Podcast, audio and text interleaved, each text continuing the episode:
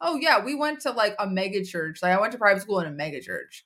It's called Living Word in, in Minneapolis, and it's like I mean it was just like it was part of that circuit. I've seen Kenneth Copeland multiple times.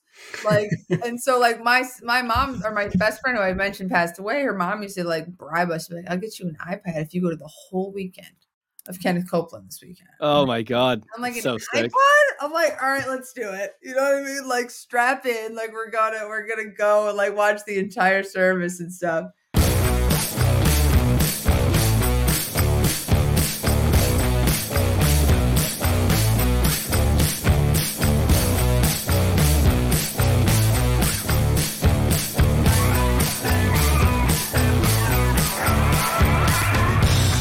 Everybody, we are back with another episode of Growing Up Christian. I'm Sam.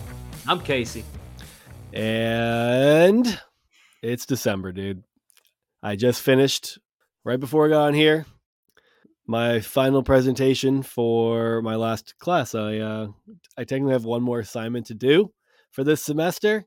Uh, it's not due for another like two weeks, and it's fairly simple. So as far as I'm concerned, I have finished school for the semester.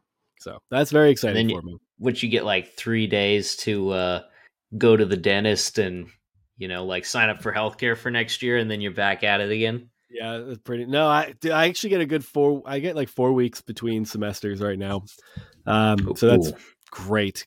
And then uh, on top of the starting the new job thing, man, I will. I'm home earlier every day, and I won't have anything to do after work for like four weeks. And for a little over a week of that, I won't be working at all because schools don't work between Christmas and New Year's. So I am. Um, what are you gonna do with yourself? I don't place. I'll catch up on some video games. I um, uh, I guess I'll put this out there. Uh, I so when my daughter was born, so my my daughter's seven, uh, and when she was born, I was still doing some gaming. I had a, a gaming PC that I, I had built in college and kind of like did some upgrades here or there so I could keep playing. And mostly conkers or what? It, it well, it devolved into me playing exclusively a game that does not require a gaming PC, which was League of Legends. And uh, I play that a lot. I regularly got four hours of sleep a night before driving an hour and 15 minutes to Boston for work because I had a problem. So I got to a point where I was like, I'm not playing this thing. I'll just, I give up on this. Um, having a kid, not getting already, now I'm getting worse sleep. I was just like, I can't fucking keep going with this. And I kind of just, I didn't quit. Like I wasn't like, I have a problem, I quit. But I just kind of just realized I was too tired and I slowly fizzled out on it. And, and then I did, so I haven't played it in like five, probably almost six years probably but i uh, re-downloaded it uh, a couple weeks ago and have already stayed up too late playing it many nights. So I, apparently i still like doing the same start. No, yeah, no. so i will be doing that over break. Uh, i also don't have anyone to play with uh, really. I, I think i've convinced my siblings and a friend to maybe get back into it but if anyone's listening they want to dm me i'm looking for some buddies I guess that's uh that's not the worst uh way to spend your time in the world. Just thinking like you've never had free time before, so who knows what could happen. Like you could just tumble into a heroin addiction and gain 40 pounds. and it's like, ah, he had a couple nights off. Didn't yeah, know what to do with himself. I know my kids like mostly are asleep by like a reasonable hour now, and my wife and I well, she likes to go to bed early, man. Like I will go to bed at eight thirty if she could. So there's a lot of nights if it's not the weekend, like weekdays, you know, week if it's like a weekend and she's gonna stay up later, like we'll do shit together. But a lot of times by eight thirty, she's like, I'm going to bed. So I just do whatever I want from like eight thirty to eleven thirty, and then go to bed. So pretty uh simple living these days man but the work okay so but job update uh after so i had my first full at eh, eh, last week um, ended my first full week. Uh, and then I had only worked two days before that because we got into Thanksgiving break. And the Friday of my last full day of work, I woke up and just kind of like sat on the edge of my bed for a minute and thought, holy shit, this is what it's like to like your job. I've been unhappy at work for 11 since starting my career essentially. I like each time I'm like, "Oh, this will be the next step in that career." And then I'm like, "Well, I kind of like don't love this. How how do I get a, a better job doing something similar?" And I just kept trying to do that before realizing I hated it enough to go back to school. And then, of course, you're like, is all this going to be worth it? Am I making an even bigger mistake? Uh, and I, I've, it's still early on, but I, I, remember how I felt my first week at my last job and was like, okay, well, I guess this is what I do now. Uh, and now I just feel fucking great. I love it. Uh, it's only like it's kindergarten, first grade. The kids are uh, have a that's a tough area. um, like you're the kids are great, and then you stopped yourself, and you're like, they, they, are, but it's just the like, kids are there. They're mostly alive. It, it's what's crazy about kids. Uh, so like kids who have like real trauma in their life, uh, you know, when they're young, it it it, it comes up in strange ways. It's like not strange, but it's just like they'll be fine, and then something makes them upset, and then that kind of triggers them, and they like manifest some crazy behaviors. But like when kids get older and they, and they haven't ever really received any help, um, and they're just like a lot of times they can just be quote unquote bad a lot. They they're just constantly disruptive. When at this age, it's like there's no one's like constantly disruptive. It's just like regular, normal five and six year old behavior, and then like uh, you know, uh, someone like tries to throw paper in a wastebasket and it bumps them in the head, so they start flipping desks over, and you're just like, "Holy shit!" like this is uh, an extreme reaction to not a real problem. So it's uh, definitely like uh, eye opening. Uh, but man, it's like uh, to leave work and feel good about what I do and actively like it and look forward to doing it again the next day is a feeling I actually think I didn't think I'd ever have uh, now that I have it. So fucking feeling great.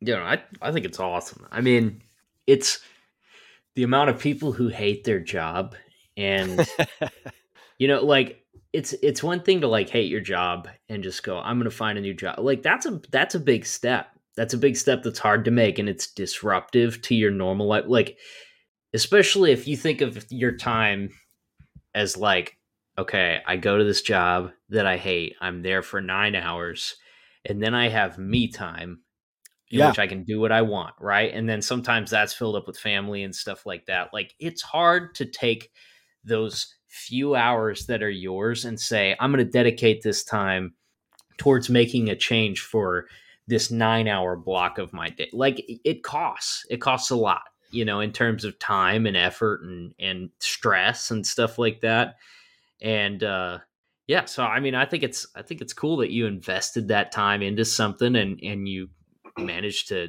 I mean, you not only did it, you did it in like way less time than I thought. Yeah, I thought you well, would. and I think that's why I think what you're talking about is why I did. Like, I was peaking, dude. I was just like doing my shit, being frustrated at my job, coming back, like s- scrambling to try to like I don't know somehow feed my children before bedtime and then like feeling it's like oh my god i don't really have time to stop at the store on my way home because it's already fucking 5.30 like i don't know. It was just like doing and then putting getting the kids to bed uh, my wife was involved in all of this. I make it sound like i'm doing everything and it's not true but um uh, but like it's still a scramble and it's still busy. So like by the time they're in bed it's like all right now i'm gonna do homework for a few hours and I just peaked at some point. I was just like, I can't do this. I'm going. I'm going to snap, or I'm going to quit, or something. So that's when I emailed one of my professors and was like, "What the fuck do I do in this situation? Like, how do I get a job at a school?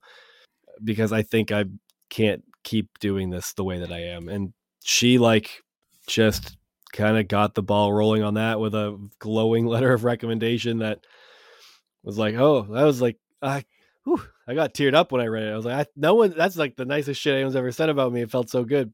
And, uh, but yeah, I mean, a couple of schools read that and were like, well, you don't really have any experience and you don't really have a lot of schooling under your belt, but this looks pretty good. So I guess we'll uh, give you a take a shot on you. Uh, it helps that I went to a district that was hemorrhaging people that's in receivership and that can't. It's like it's been like a revolving door for the past couple of years of people working there and being like, "Yeah, fuck this. This is too much. I want to teach a classroom, not like barely manage one because kids are going off like every like kids are just getting set off for crazy reasons. So it's it's a tough district. I mean, if you want to be a teacher uh, and you want to like actually like teach a classroom, it can be very challenging because they it gets consistently derailed. So they definitely have had like a revolving door of of people. There's a lot of people who are there under who have been there two years or less. Um, so that's that's wild for a school. Uh, I'm excited for you to start doling out punishments. Like, at what point are you going to make a kid eat a whole chocolate cake in front of the student body? You know, we're um we're a big fan of uh Chubby Bunny. Uh, you know, making kids do that, making them do like dumb youth group games that they don't want to do. Just making them play Chubby Bunny until the corners of their mouths bleed. Yeah. you thought this was gonna be fun. oh man. Anyway, well, that's awesome, man. I'm happy for you. Well, thanks. So, uh, I think you know we don't. We're, I know we're going to make this one a little quick tonight, uh, but I think there's something that we do need to discuss, and that's just how much better Twitter's been the past couple weeks. You know, it's been awesome. Some great people are back on it. I just, you know, I love, um, I just love the emphasis on free speech that that, that organization has. You know, and uh, and then you know they got rid of Kanye because uh, some personal beef between him and Elon. That's my new favorite thing about Twitter is like Elon's like we're gonna have a real review board for this shit. This banning people for frivolous reasons nonsense is out, and then someone's like Elon's got a small penis, and he's like banned, and then it's like Kanye's like Elon's half Chinese, and it's like banned. It's like what the fuck? It's like everything that makes him upset, he just bans it, and then it's like there's no review board. I was making the whole thing up. Yeah, I, I think uh man, it was like Eric Weinstein or somebody had a tweet that was like, you know, if you're gonna like something about chasing free speech absolutism and see where it gets you, you know. But uh, yeah, it's been a it's been a mess. Uh dude, I I I'm not, I'm really not invested in Kanye before all of this stuff happened. I I kind of yeah never liked him and feel like he's gotten a pass on really awful things that he's said and done in the past that kind of made me scratch my head but I mean whatever. I think uh dude when he when he popped up on Alex Jones saying yes, he loved dude. Nazis he goes like I wonder if this will get like some sort of like banner put on the episode, but uh Kanye he goes he, Alex Jones tries to give him an out and he cuts him off. He's like, "No, no, no. I love Hitler." like, Jesus Christ, dude. I've never seen Alex Jones that uncomfortable. I know. It was, it was kind so... of it was great. It was like, funny to watch cuz he's just like giggling nervously and he tried so hard to like give him an out. So and... hard. He's like, what, what you mean is you like, like he, he, every time it was all like, well, you're not really this. What you're saying is, and it's like, well, and when you say Nazi, you mean like how the woke left is trying to uh, cancel everyone and they're all authoritarian, and if you don't believe what they do, then they, you know that like that kind of Nazi. He's like, no, I love Hitler. oh my god I don't know. I uh, he's like so clearly in like just this weird manic state, and he's just yeah. It, it, he's set up for like this monumental explosion because I mean he's been told he's like a genius and like changing the world with his with his output right. for forever, and like now I mean he's I don't know. It's kind of it's like some of it's funny some of it's like kind of sad to see all these like loser grifters just use him. You oh, know, oh, yeah. like like Milo Yiannopoulos and, Milo. and Milo's gone. Kanye just booted Milo like yesterday. Nick Fuentes is such a loser. Like he. I He's- think I think part of what's annoying to me about this whole thing is like treating. I, I feel like it's so ridiculous to treat some of these people as like serious players. And Nick Fuentes is one thing because he probably has like a whole bunch of neo-Nazi followers that are terrible people that fantasize about doing something terrible. But like, I don't, I don't I- even know how to say it. But like, they keep keep treating Kanye as if like what he's saying is impactful and it's doing I- it's it's a joke at this it's just a joke at this point Yeah, I'm not quite sure what the impact is. Like, it felt like when, you know, Trump was doing some dog whistly shit and everyone's like, he's here for us. He's representing us and the struggle of and plight of the white man. You're like, you saw him rile that up, but I'm not sure that I'm not sure that Kanye's doing the same thing. I don't think he's He- he riling up the same people.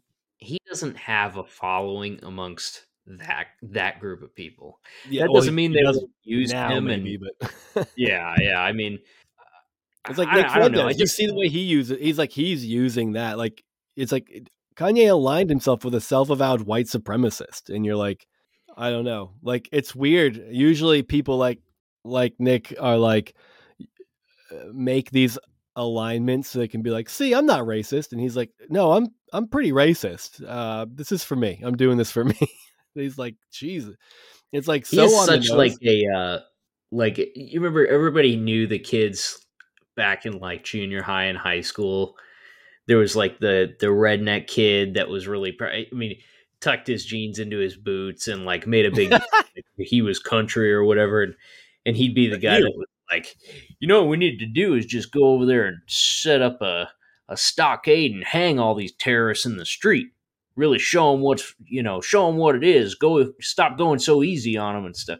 Like i feel like nick fuentes is just like a, a person like that that never grew out of that like junior higher edge lord phase and has somehow managed to build himself a platform out of it Yeah, maybe it's because I don't. I don't really know how he did. Maybe it's because of his overt and unapologetic racism. Uh, for some, I, I'm guessing he's never really even been he's a, quote, he's a troll platform. But dude, I watched some clips of him. Uh, yeah, he's a troll, but he's also like more than a troll. He like like the things I was like I I knew about him. I knew like a quote here or there, but like watching clips like a couple a few minutes long like clips of like the things that he would say you're just like Jesus Christ. It sounds Oh, like yeah it sounds like this is out of the fucking 40s. Like it sounds like you just like someone just told you that someone's thinking about freeing black people eh, like during this times of slavery and you were like a plantation owner and like you were that was your response was that bad. You're like holy shit dude you're really like rotten to the core. And it's so wild to think of like and and it's funny because uh after the whole uh alex jones interview nick fuentes goes on his like show or whatever and is like it, it's so annoying i mean the liberal media the everyone's just focusing on the the couple things he said about hitler uh, you know that's all that's all anyone's focusing on but they don't want to talk about any other things he said about like the economy you know? It's like yeah i don't know hitler generally takes the cake in all conversations if someone brings him up in support of him. It's like no one's gonna focus on anything else. Uh, and- yeah i mean why would you people are tuning in to hear like hot takes about nazis like nobody's like i wonder what kanye thinks we should do about the economy. Yeah, or if like if any like Democratic candidate eh, s- endorsed someone that was like a full blown authoritarian or someone that like was clearly reviled. somebody who is like we should cancel the constitution Yeah, to uh you know fight the fraud in this election yeah, yeah, exactly. so you can just see like the response, and no, it, it- no one would be like. They're only focusing on that. Like, yeah, you should be because you only focus on the things that are focus worthy. Sorry, Kanye didn't bring any revolutionary ideas about how to build a new economy. I'm sure it, they're they'll be less inspiring than Donda was.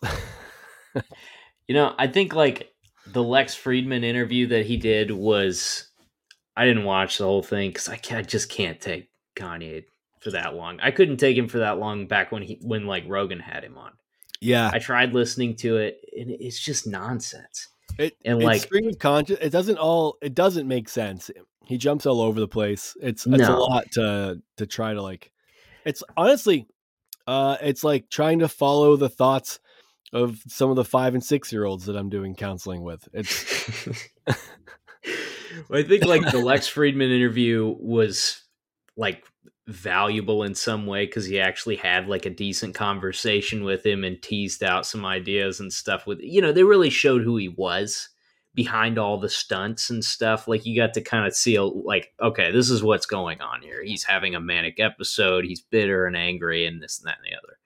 I mean i i after like getting kicked off Twitter and everything that's happened, like of course Alex Jones is going to have my anybody who has him on their show from here on out yeah, is clearly just trying to like cash in yeah. on his like clout while he's literally having a mental breakdown on their show. Yeah, So like pretty- whoever's fucked up. next, like it's just it's gross at this point. Like just let him be. He's gonna come down off of it. I, I think when he comes down, he's gonna be like in. He's gonna pose a real danger to himself. Yeah, if um I mean this does seem to uh, it's it's so weird honestly to hear everyone talking about an individual's mental health like this. Like, well, he's clearly having a manic. It's like it seems to be. But he's been riding this stride for quite some time. Um I'm just not or some people I don't know, sometimes people will say like say it in a way that dismisses his like his rhetoric or his beliefs. It's like I when he I look if he comes down off of this, uh, I think he's still going to believe the same things that he believes. This dude went down the Yeah. the wrong 4chan rabbit hole and came out with some like like Hitler invented highways and the microphone. It's like, dude, like you're not you're not grounded in reality. You you you just read something and you go, I believe that. I read that. I believe that I'll take it. Tuck and then away. you just keep going down that rabbit hole. So then anything that goes against the first thing you read, if it's the first thing he read, he believes it. Anything that goes against it is over. So like he's just in this like weird space of like, yeah, maybe his mental health is what allowed him to just like go down that rabbit hole. But uh, I know a lot of people who aren't bipolar that are on essentially the same page as Kanye until the Hitler stuff. That's where like I know people would jump off, but I would say right up until all the Hitler shit, I could think of a handful of people that would have, if they didn't believe all the same things he did, have just as outrageous and asinine opinions about things that they know nothing about.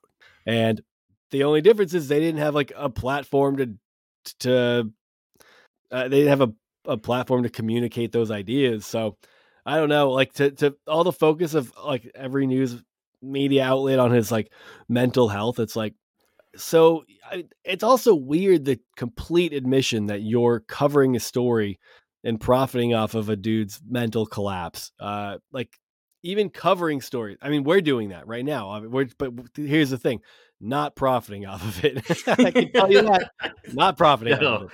Um, just just for just for uh giggles.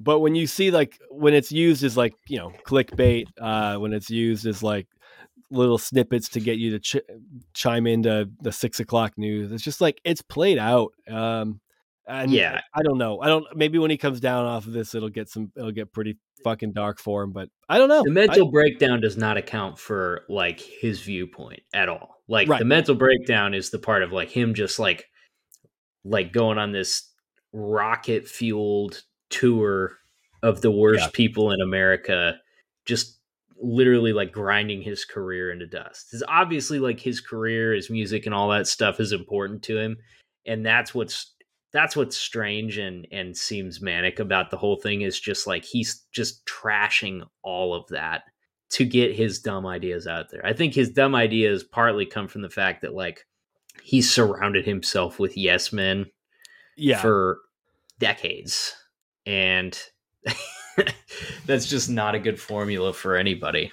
it kind of i mean that's kind of like the trumpian thing to you can see that with a lot of these like narcissist types Oh, um yeah uh, uh, like it's it's exactly that it's you know, the night before the election, having closed door meetings with Mike Lindell in the Oval Office. Eg- yes, exactly. it's, it's just a bunch of dudes who want to slob your knob in the Oval Office or try to just I get any sort of cash out of it. That's what's crazy too. Like you'd think some of these people would be on, a little bit more on guard because you do see like the really wealthy people that become immediately distrusting of everyone because they're like they just want me for my money. It's like that's a much better way to live your life than like the they love me for who I am. It's like no, they don't. they definitely don't. it's more cynical, but it also is more realistic. Oh, so Yeah. you want to hear about a guy that I saw this week? yeah, yeah, I do. Do you guys have Dunham Sports there? Uh, no, is is that a chain like a large chain like a Dick's Sporting Goods? Do you have Dick's Sporting? Everyone has large. Dick's Sporting Goods. Yeah, I don't know that it's that large, but Dunham's is like the uh like if if Cabela's is like in and out, Dunham's is Burger King. It's like the the big lots of sporting goods. It's a terrible Okay. place. So it looks like it's constantly going out of business. Yeah, and it's one of those places that like every item has like a red sticker that says like now blah blah blah. It's like everyday low price, but it's always framed as like they're having a sale. yeah, okay. I, I really hate it. I hate it a lot. like a job lot. I mean, or yeah, it sounds or Kmart or Kmart's don't exist around here anymore. I it's hard to know which ones existed uh, nationally. gone. I don't know if there's any Kmart's left. I imagine there's probably a few like like uh you know, Franchise homesteaded stores that were partially privately owned or something. But yeah, so I was in a Dunham's this week because I don't know, I I hate myself. You needed and- new fishing lures for your little river scum fish. You're right. I was uh I was Christmas shopping and so I was like in it and they have like a sporting section like a hunting section, shooting section stuff and I was kind of over there and I I kept hearing this noise that I could not place like what it was. And I had headphones in and I I could still hear it, but it was just kind of like this like this weird rhythmic it was like on a on time and I thought it must be like a furnace or something that was running and had a like a, a rumble or something like that in it. And I, I, I kept hearing it, so I took my headphones out and I'm like, that's that sounds like a person. And I'm looking around and stuff. And uh, did you see the uh, like the Dennis the Menace movie back in the day? Uh, yeah. It- I don't recall a lot of it, but I definitely watched it. You remember Christopher Lloyd in that movie Yeah, bad yeah. guy? Yep. So Christopher Lloyd from Dennis the Menace was like walking around in like I don't know Elmer Fudd clothes.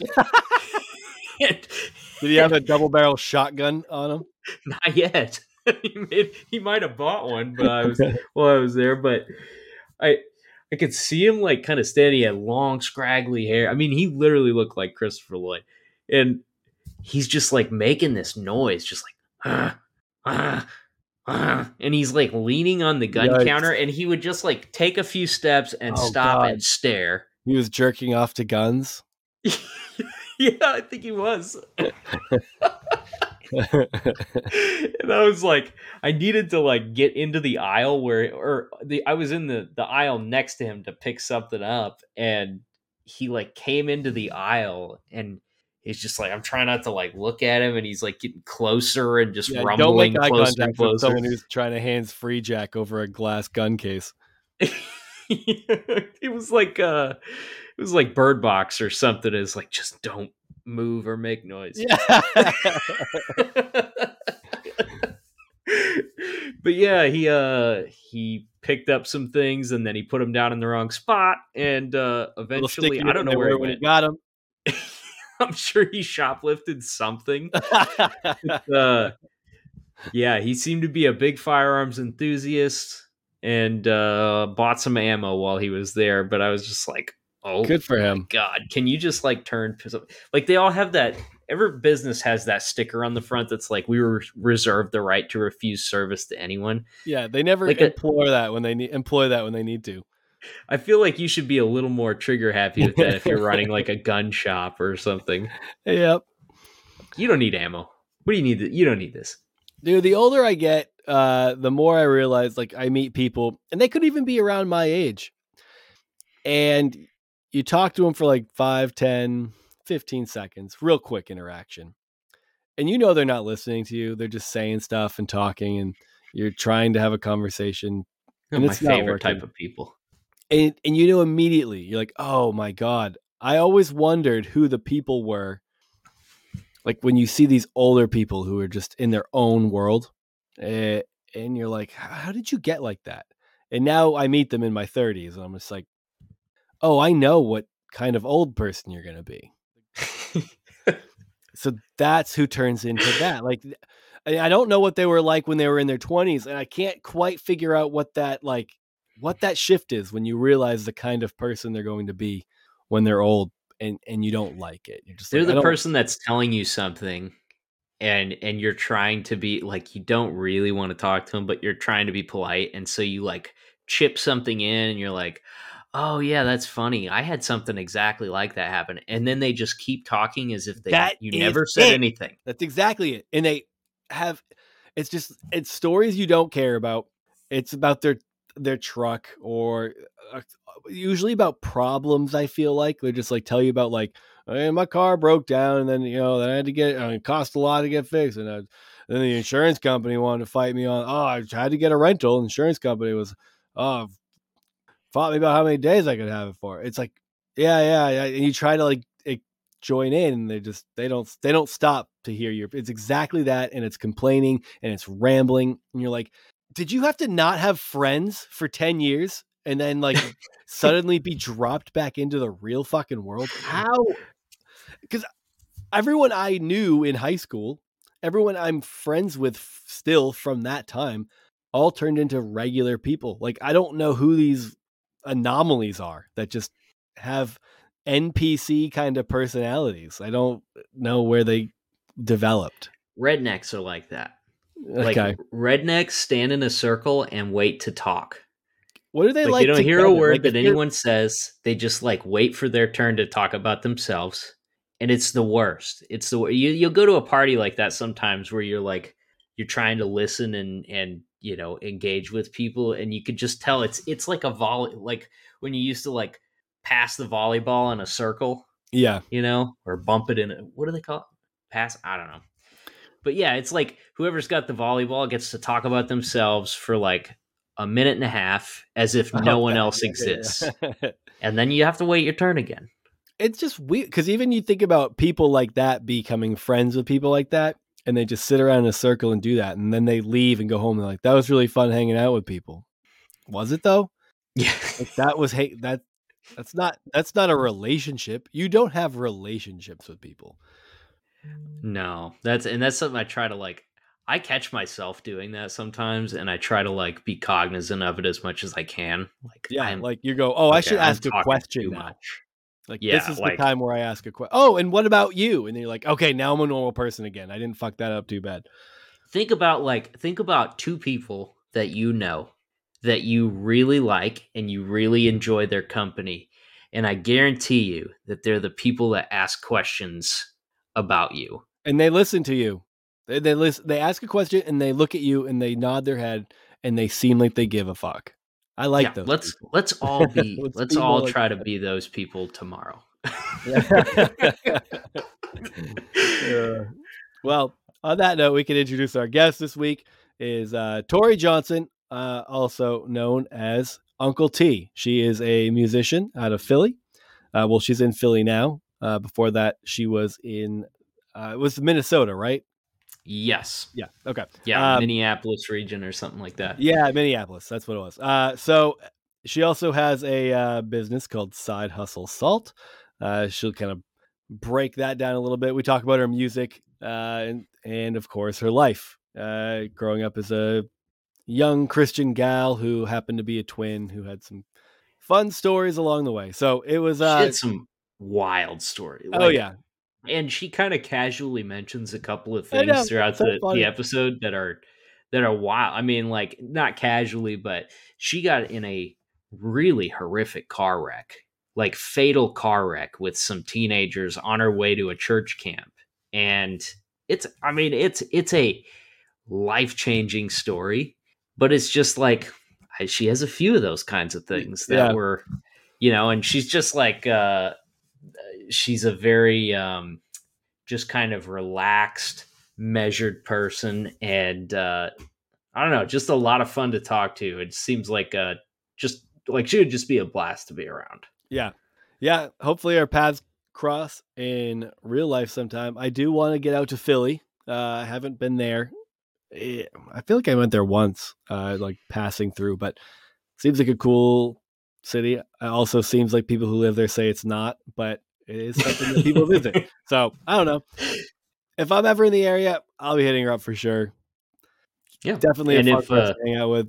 Uh, had a great conversation. We even jump into a, a fun uh, conversation about remembering particular faith healings and then how how we uh, look back on them now in light of not necessarily feeling like we can believe in that anymore. So it was great. Tori was great. Uncle T, if you will. Uh, check her out on YouTube and enjoy. Oh, and you, Casey, do, tell people what to do. Tell people to join our Discord. And Uh, if you like the show, leave us a rating where you listen to it. If you want to join in on the discussion, uh, you can do so on our Discord. Just message us on, on Instagram. We'll send you a, a fresh link, warm out of the oven. Yeah, we keep them fresh. We don't stale links. No good. Keep them fresh. Keep them warm. Just for Links you. are like Popeyes fries. Made to they're either order. fresh and warm or they're throwaway. Yeah. So enjoy our conversation with Uncle T. Hey, everybody, we are back with another ep. No, why did I say that? We're back with our guest. God. We're back with our guest, Tori. What's up? We can edit that or leave it the way it is. I, I think it nearly sounded got great. my wires crossed. Perfect.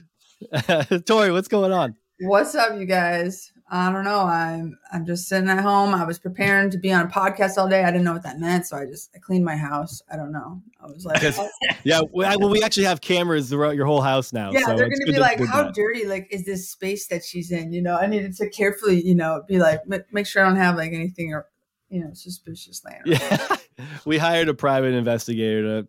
I mean, that seems everything, so- legit. You really got to vet people these days. Yeah, exactly. You know, we were like, any, pretty much for anyone who's listening, uh, if you reach out at all to us ever, we uh, hire a private investigator to really dig into your life. So just keep In that in today's world, it just makes sense. It just does. It just does. A lot of you are weird. I'll I'll just leave it at that. Internet. Yeah. Where's uh Where's home, Tori? Uh, well, that's a good question. I currently live in Philadelphia. Okay. I've lived here for like a like a little over a year. I'm originally from the Midwest, so I grew up mostly in Minnesota. I was born in Colorado, blah blah blah. I didn't grow up there. I grew up in Minnesota, and uh, it was kind of like I've lived away a couple different times. I've lived in other places for like less time than this, so this is the longest I've lived away from like the coldest place on earth, essentially.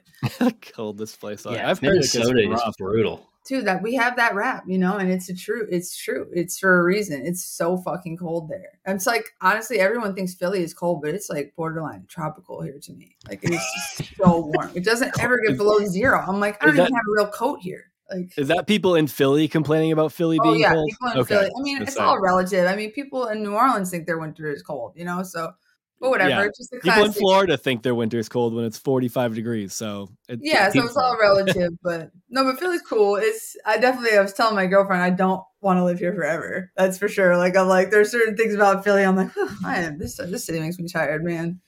But uh I lived outside of Philly for a short period of time oh, you did. in this town called Birdsboro. It was it's it was a toilet. It's Right. it was a terrible place. But Was Philly it like was in fun. the country? Like or how far away was it from the city? Yeah, it was like okay, King of Prussia. Oh, okay. That's like Yeah, where the malls like- are. I've never even been out there. I don't even have a car out here. It's enormous. You know the thing with like big malls when people start talking about them is like, oh yeah, it sounds kind of interesting, and then you get there and it's like, well, I didn't realize I was going to be looking at three American Eagles, like Dude. three Victoria's Secrets. Like it's not that interesting once you get in there and start walking around. No, a thousand percent over It's mall. all the same Yeah. stores. Just Well, you know, Minnesota has the biggest mall in the country. That's like our people like travel to go to the Mall of America. It's the wildest thing it. to me. Like, I just can't. there other comprehend. attractions at it? There's like a there's a roll a whole theme park inside. Yeah, so there's Yeah. like roller coasters and oh, shit, wow. and like it's cool. Yeah, it's you know, cool like if you're like roller 12 coasters. and you live in Indiana and like you're going on a, you know what I mean? Like you're like going to the big city. You get like tickets to go to the mall. Oh yeah, it's exactly like a regular theme park. Like it's like they just know, also put places in there to spend even more money It's that you would normally go to for free. fucking finest. Yeah. This like, It's like capitalism inception, really. you can pay for anything there, you know. Just they even have services, movie theater, whatever. There's it's the worst place on earth. It is weird when you talk to people that like like Midwestern people, especially, and they will like take a vacation to go to a place like Mall of America. Can you imagine like what it's like? I feel like that about Vegas. I feel like Vegas is like a if a city was an airport or if an airport was a city. Like, why would I want to spend money to like go sit at like a basically like the DMV mall all weekend? You know, just horrible. Like, I just would rather have a little nature. Yeah, I like didn't realize- souvenir keychain enthusiast. Okay, sure, Vegas. Well, yeah, I mean, if you need to, if you need to collect something that only you can get in that city, then okay. like, what'd you do on vacation? It's like, well, uh, one day we went to Rainforest Cafe, and it was Oh. awesome. My childhood. And the next day they went to a Hard Rock Cafe. Oh, the the fun goes on. I only went to a Hard Rock Cafe once, and it was like, why is this a thing? There's not That's- even a hard that's rock boomer playing. spot. That's the crazy part. It's not even any hard rock playing. No, it's like pop. Oh, pop. God, I eh. hate the hard rock. I went to one in Guatemala that was like very similar to like all the other ones I'd ever been to. It was very shocking consistency amongst the brand there. Guatemala. Were you on a missions trip? I was not, but don't get me started on that. I have oh, I will get you started on that. So my parents sent me to Africa for a month in the ninth grade, and it's like, wow. And I like lived in the woods, like not the woods. There was no trees around. I lived in the desert in Botswana, like literally for three weeks, and um, like I remember I raised like four thousand dollars. You know, like everyone's like donating money for me to go out there. It was like one of the. It was like I think it was like teen missions or something like that out of Texas. oh yeah, yeah. my yeah. wife did teen missions. Yeah, I was very popular. We went to like Garden Valley, Texas, and did like boot camp, you know, and then we Oh, fly yeah. across the country. And like my sister went to Thailand at the same time, my twin, and then we both like went on mission trips separately. And Botswana was crazy. Like we went to like towns where they only spoke in like click languages, and like we were like we drove like twelve hours in the middle of Botswana. And um, our, our we had like an actual safari bus that broke down on the side of the road, like in the middle of Africa, like Oh my god. in the nighttime and we were stranded outside in the desert where there was like actually like like the number one reason people passed away in the town that we were in was because of elephant stampedes. Shut like, up. No major- way. No, I am not kidding you. I am not kidding you. That's fucking crazy. And at one time, we accidentally put like the wrong kind of fuel in our safari truck because we're supposed to have like diesel or otherwise, and like we put in the wrong one. And we were stranded on the side of the, like, we're stranded in this village for like hours. I'm thinking like, man, my parents had like just like I don't know. I'm like I have cats and I get so worried about them escaping. Like I just feel like I would never send my fucking child across the country like that, like across the world. I mean, it That's a big one. That's Yeah. a big trip. That's not like going to like no. I Mexico know, and I'm for a like week. embarrassed about it because it's like it, on one hand, it's like the coolest thing ever. I got to see like Victoria Falls in Zimbabwe, which is like it's the one of the seven wonders of the world. It's a mile wide waterfall. It's amazing, but it's just like the context in which I saw it and the lens through which I saw it was just so tainted that I just like it almost like it didn't happen. And it's all I almost feel like we did one of those things where we would like go around people's tents, have them repeat after us, and then we would like be like, okay, check. And then at the No end, was like, 89 people today. And we're like, whoa, let's like have a goat about it. Just crazy. They didn't and they didn't speak English and you were just having them repeat after an you in English. Okay. go around and basically we think about it, we were like aliens to them. Say, that'd be like, one hell of a cheat code. Cameras. We would like take pictures of the kids and then show them a picture of themselves that we just took. They'd never seen any of that. We were the first white people that some of the kids had ever seen. So it was like it's like an it's a what kind of experience is that like and they, they were like yeah i'll repeat what these crazy people are saying like they're pro- and we gave them a bunch of stuff not to mention i was there for an operation christmas child oh wow. Like I actually just saw someone talking about that the other day. that was one of the most fucked up things I've ever seen. They're like, what the fuck is Christmas? it was like all the kids wanted to take everything from the other kids and there was no it was not peaceful it was like dog eat dog it was so ridiculous and that's just like of course obviously we could talk for hours about better ways to utilize funds to help people that are impoverished in other countries you know what i mean Right. like it's just like but they don't like you said well, they don't know what christmas is they're not thinking like god i wish i know it's december 25th like i don't even get a present like that's the last thing that It's so wild to think that Hey, like you an organization. You could send four thousand dollars to them to build, you know, most of a, a village. Or, you know, but what what does that do for American teenagers? You know, that's the question you have to ask. Exactly. Let's send them there. They'll, oh my! It's just absolutely insane. You know, just it's em- it's embarrassing to think about. I when that my parents sent me to the Philippines a couple a couple years later, so I did two. But on that one, I was like two tours? Two Huh? Christian tours.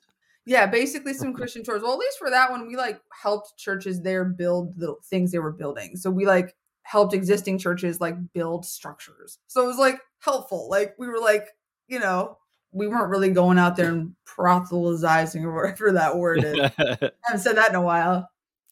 But As yeah, opposed to uh, you know, investing that money into the community and hiring people to, and paying them fair wages. oh no, you wouldn't want to do that because there wouldn't be any like superiority or any kind of like credit involved. Actually, I went to a private school that part of our curriculum where we were required to go out and evangelize to people as part Oh, of our nice. yeah. So we were required to do that with class. Like we like go with our class and like you know have to go like you know count like check off like five people. You got to go save like five people. That just made Oh, me think man. of uh, Casey. I don't know if this everyone had to do this or if it was just because I was a Bible major at Liberty, but what there's like there was evangelism 101 as a Mhm. class, right? Did you have to take Mm, that? I don't know. I didn't take it if it was. Yeah, well, I, I took CLEP'd out of that one. Yeah, because you my led so many.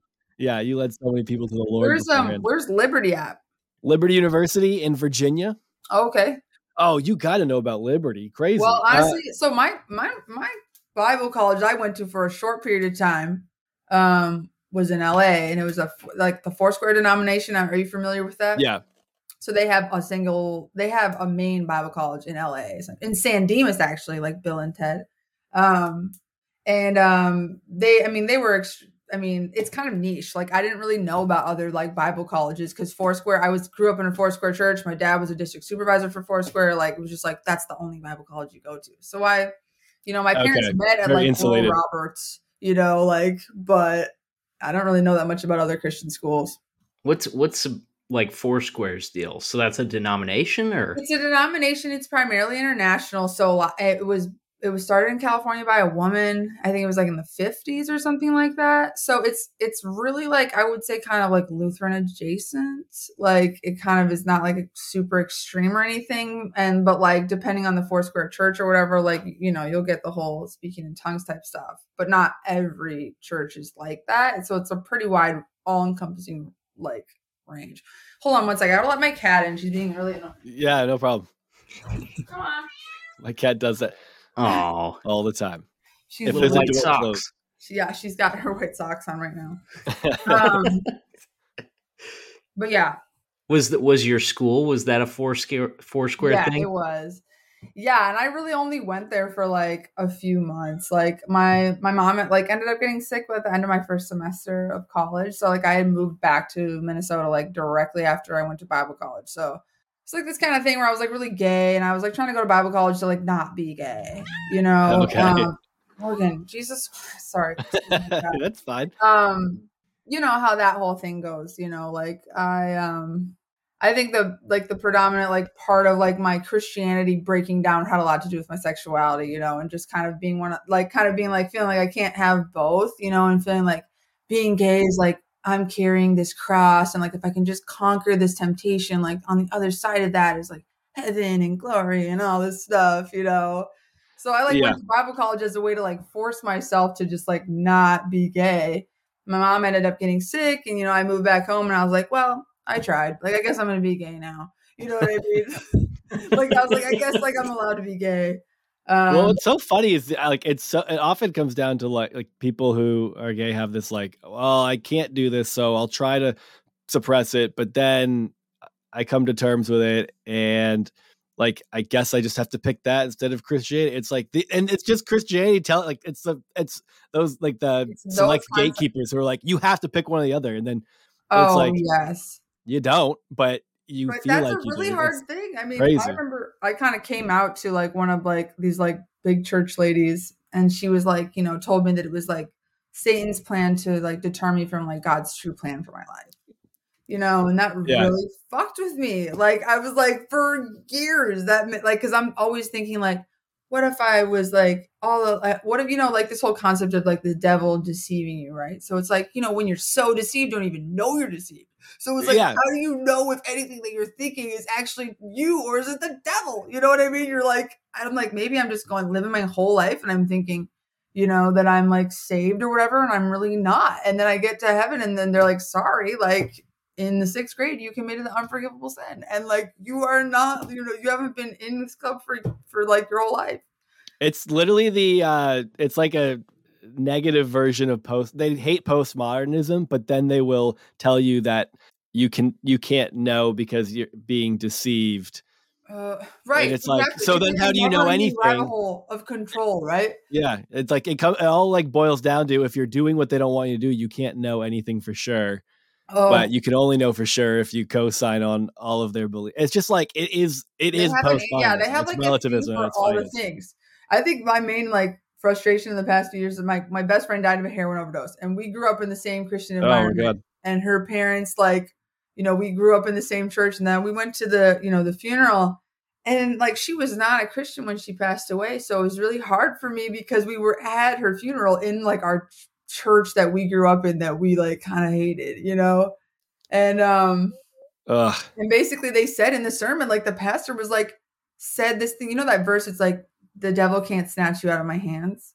Right. They used that verse as a way to say she went to heaven anyways, because at one time she was Christian. She was super Christian, like we all were, and then she fell away from the faith. So they in her in her funeral, you know, that was said, and I had such a hard time because I was like, wait a second.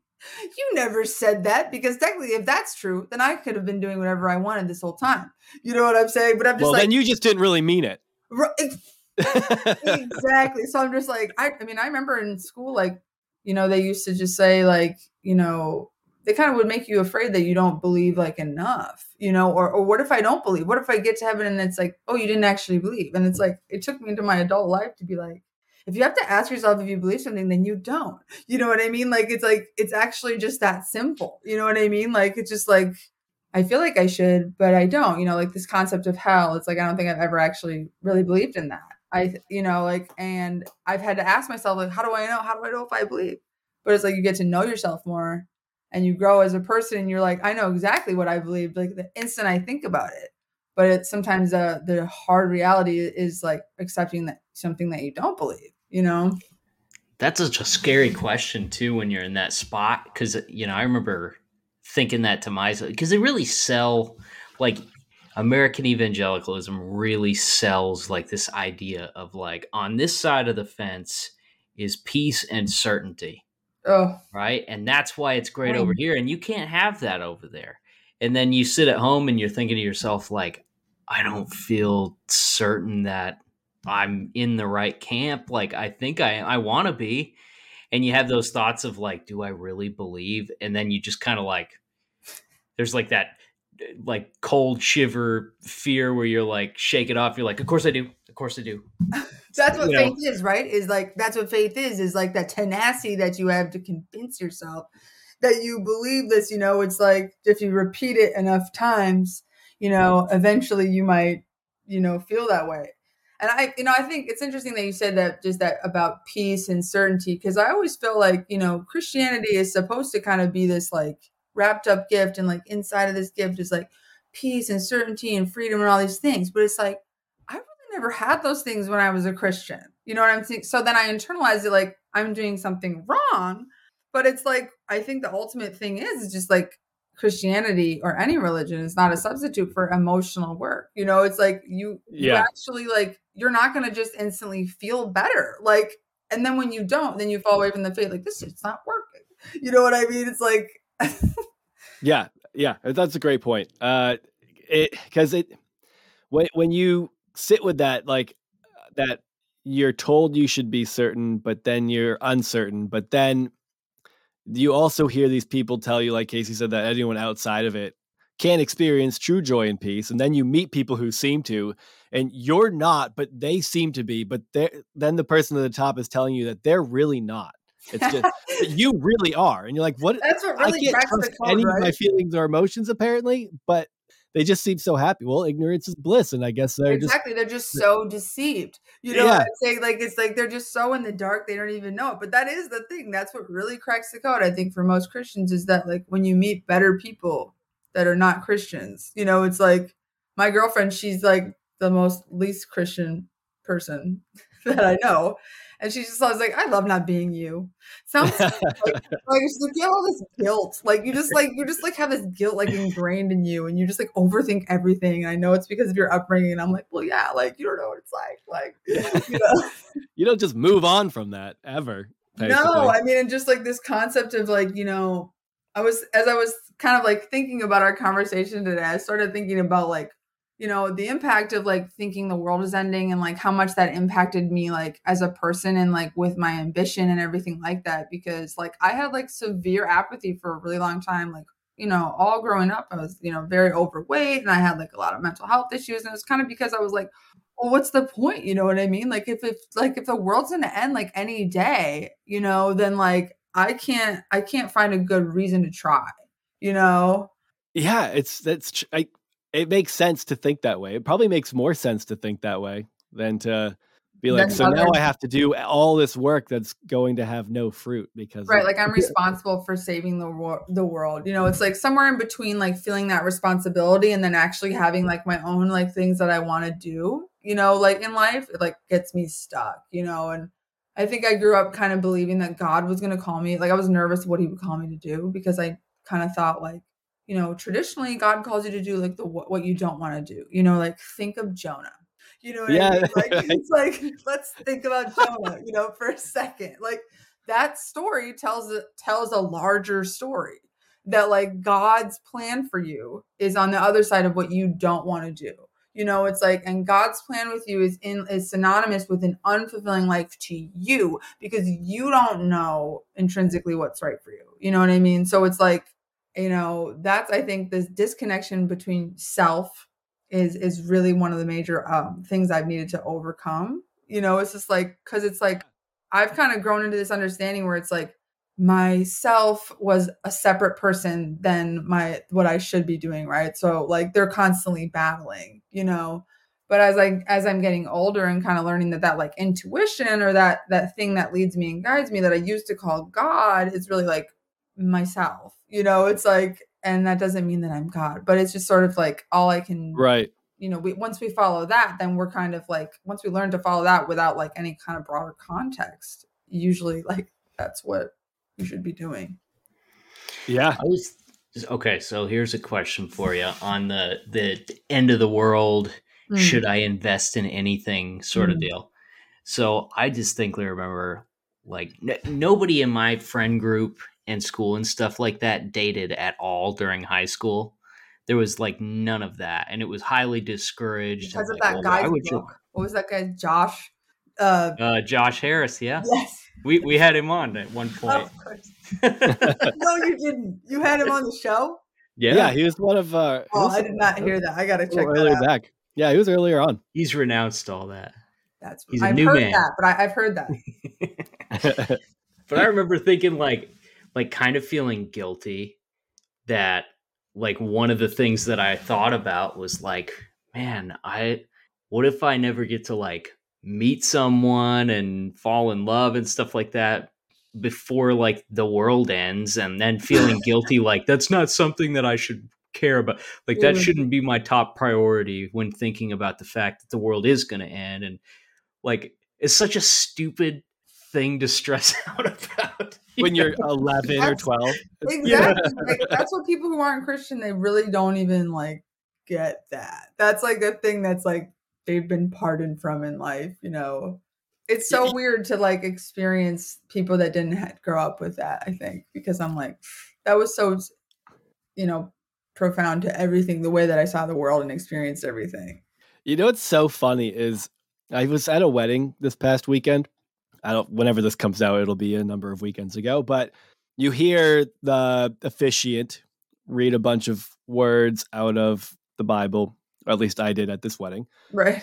And I mean, whatever, it's fine. There's a lot of it's like the traditional things you pull from. But I, I started thinking about it while I was like standing there. I'm like, all, almost all of these words come from a guy who was not married, and like almost all the Christian advice for like how to love someone, how to love your spouse, just wasn't married. it's like, oh, okay, let's let's let's lean on this guy. Not for, a uh, qualification. for all the answers on that one.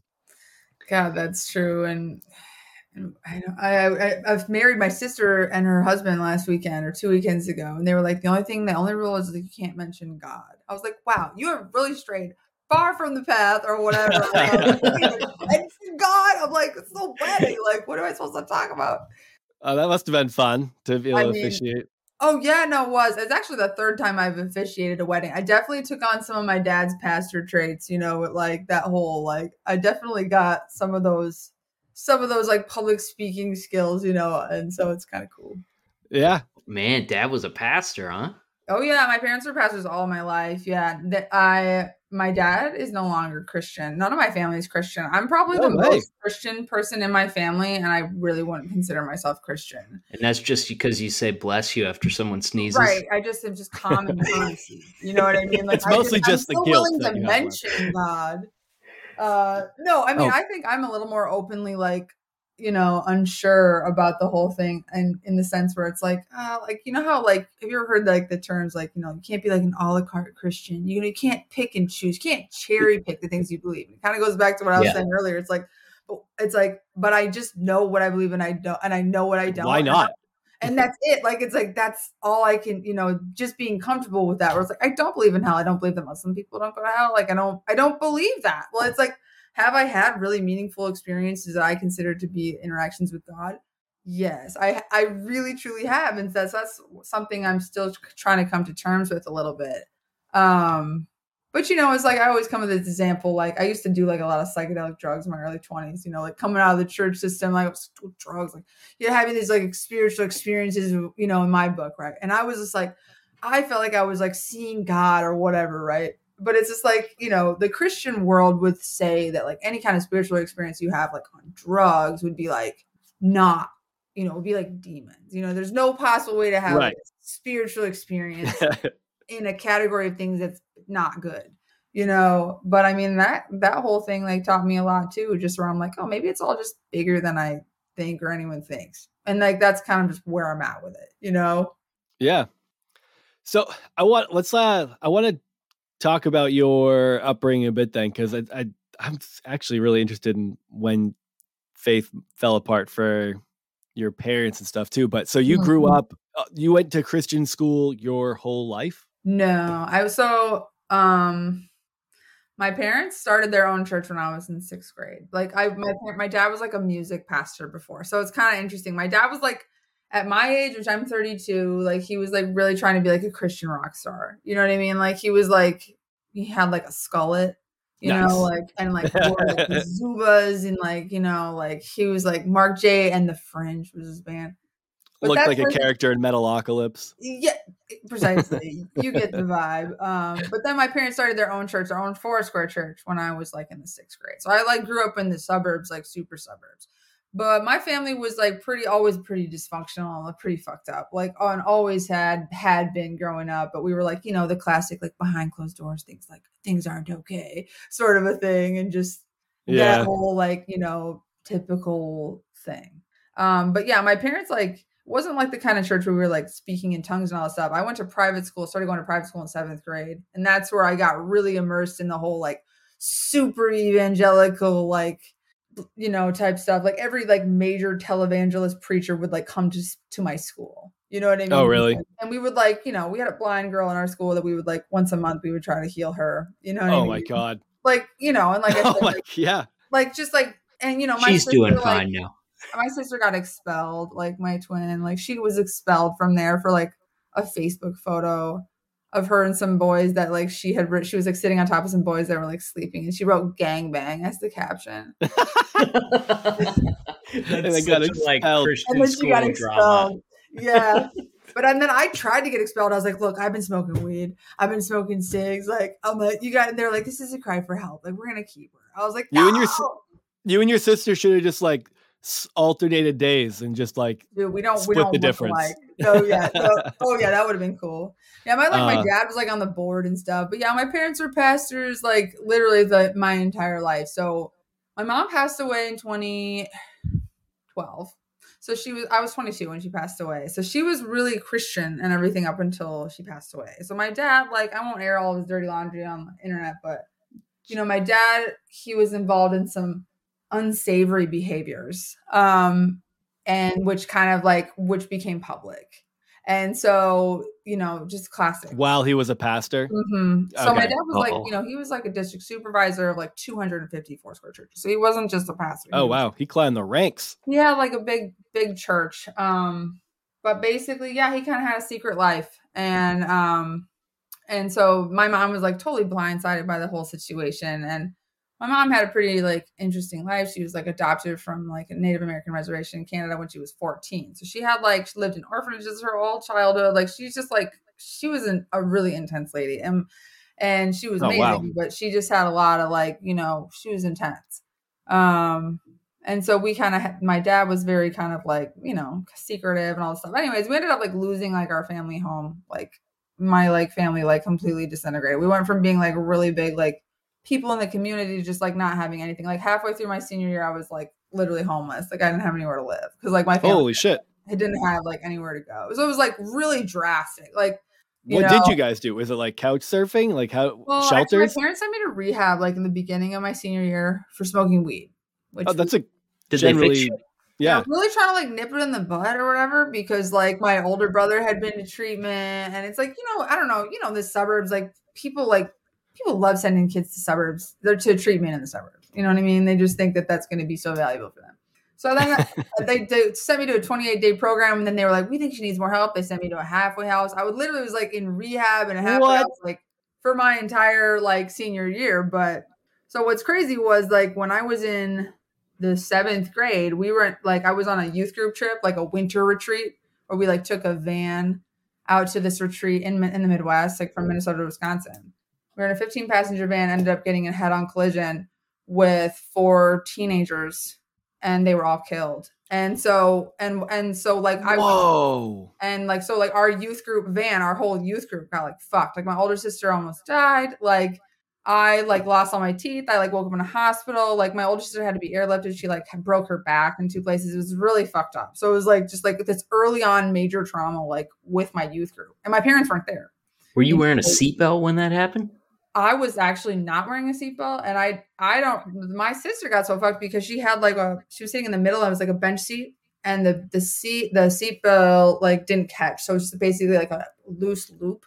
So when Yeah. the impact happened, she like went with the loop and then snapped back. So it, like snapped her back in two places and broke a hole into her intestine. So she ended up was like puking up flaming hot Cheetos, and they thought it was blood. So they operated on her and realized she was leaking bile, and if they hadn't have, she would have died. So it was like flaming hot Cheetos saved her life. And That's was, fucking wild. Dang. yeah, it was. And I woke up in an ambulance with her because I was unconscious for the entire thing. So I woke up in an ambulance next to my sister, and they like took her to a more intense hospital, and like I went to one by myself. But yeah, That's so- like just. I mean, what was that like afterwards? Knowing that that uh, those uh, kids died, like that would fuck you up. I mean, must- honestly, like it's one of those things where it's like I've had a lot of like trauma, I think, in my life, and it's like I think my coping mechanism is like very like over rationalization. Like in my mind, for many years, I thought that I I wasn't affected by that at all. You know, Really? like because I didn't remember. I was listening to headphones when it happened, so I like and I went unconscious. I like, bro, like, like I like I had a really bad concussion. So like I was not conscious for that entire thing. So I'm thinking I lucked out. That didn't even fuck me up. That's really what I thought. You know what I mean? Like, but it's just like, of course it did. You know, it's just like I don't know. Definitely like rocked my Christianity in a bit in a way because I'm thinking here we are. We're going to a a church thing. You know what I mean? Like you couldn't have like protected us a little bit. Like you know, like as Yeah. a kid, you're thinking, well, that doesn't really make sense. Like, that's not supposed to be how that works. I bet it did number on the so I got driver. like a chunk of money when I like got like close to 20 grand when I turned 18 in rehab. You know, like, and my parent, I didn't have anywhere to live. So, like, of course, I like leave rehab and I just like go start doing hard drugs. You know what I mean? Like, with all this money that I had and just like this like bone to pick with the world, you know? And so I ended up doing that for a few years. I just would like just party just all that money. And I mean, I didn't last for a few years, but I, my, that whole chapter of my life did. That's wild. What uh, did you have like a, a particular drug that was like your Yeah, I it's embarrassing, but I was like such a, a raver. Like I took like ecstasy like crazy.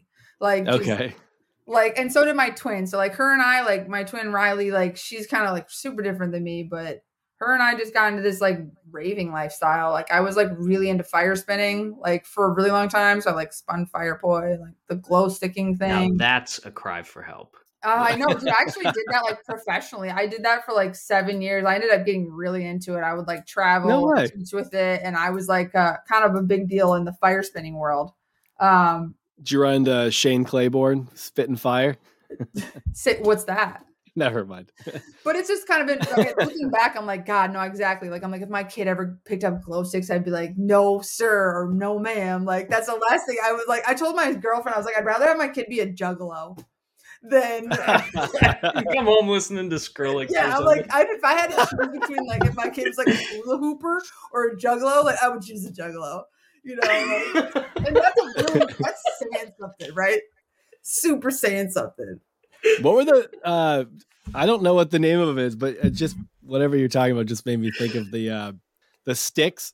Yeah, like you like, sticks. Yeah, those. I Those are fun. uh, Those are, those are fun. Those are from like an old pro. I mean, honestly, I got into it like right when it was like now it's like a crazy thing, but I really did like you know I was very very into it. And it was kind of like the first thing I was ever good at. Like honestly, like I was like I found this community, but it's so associated with like acid. Like I was like I can't you know it's like I felt like I was the, the best at it when I was like you know doing acid. I'm like well that's not really like conducive to like a lifestyle. Like you're only good at your hobby. Like you only really want to do it when you're like tripping.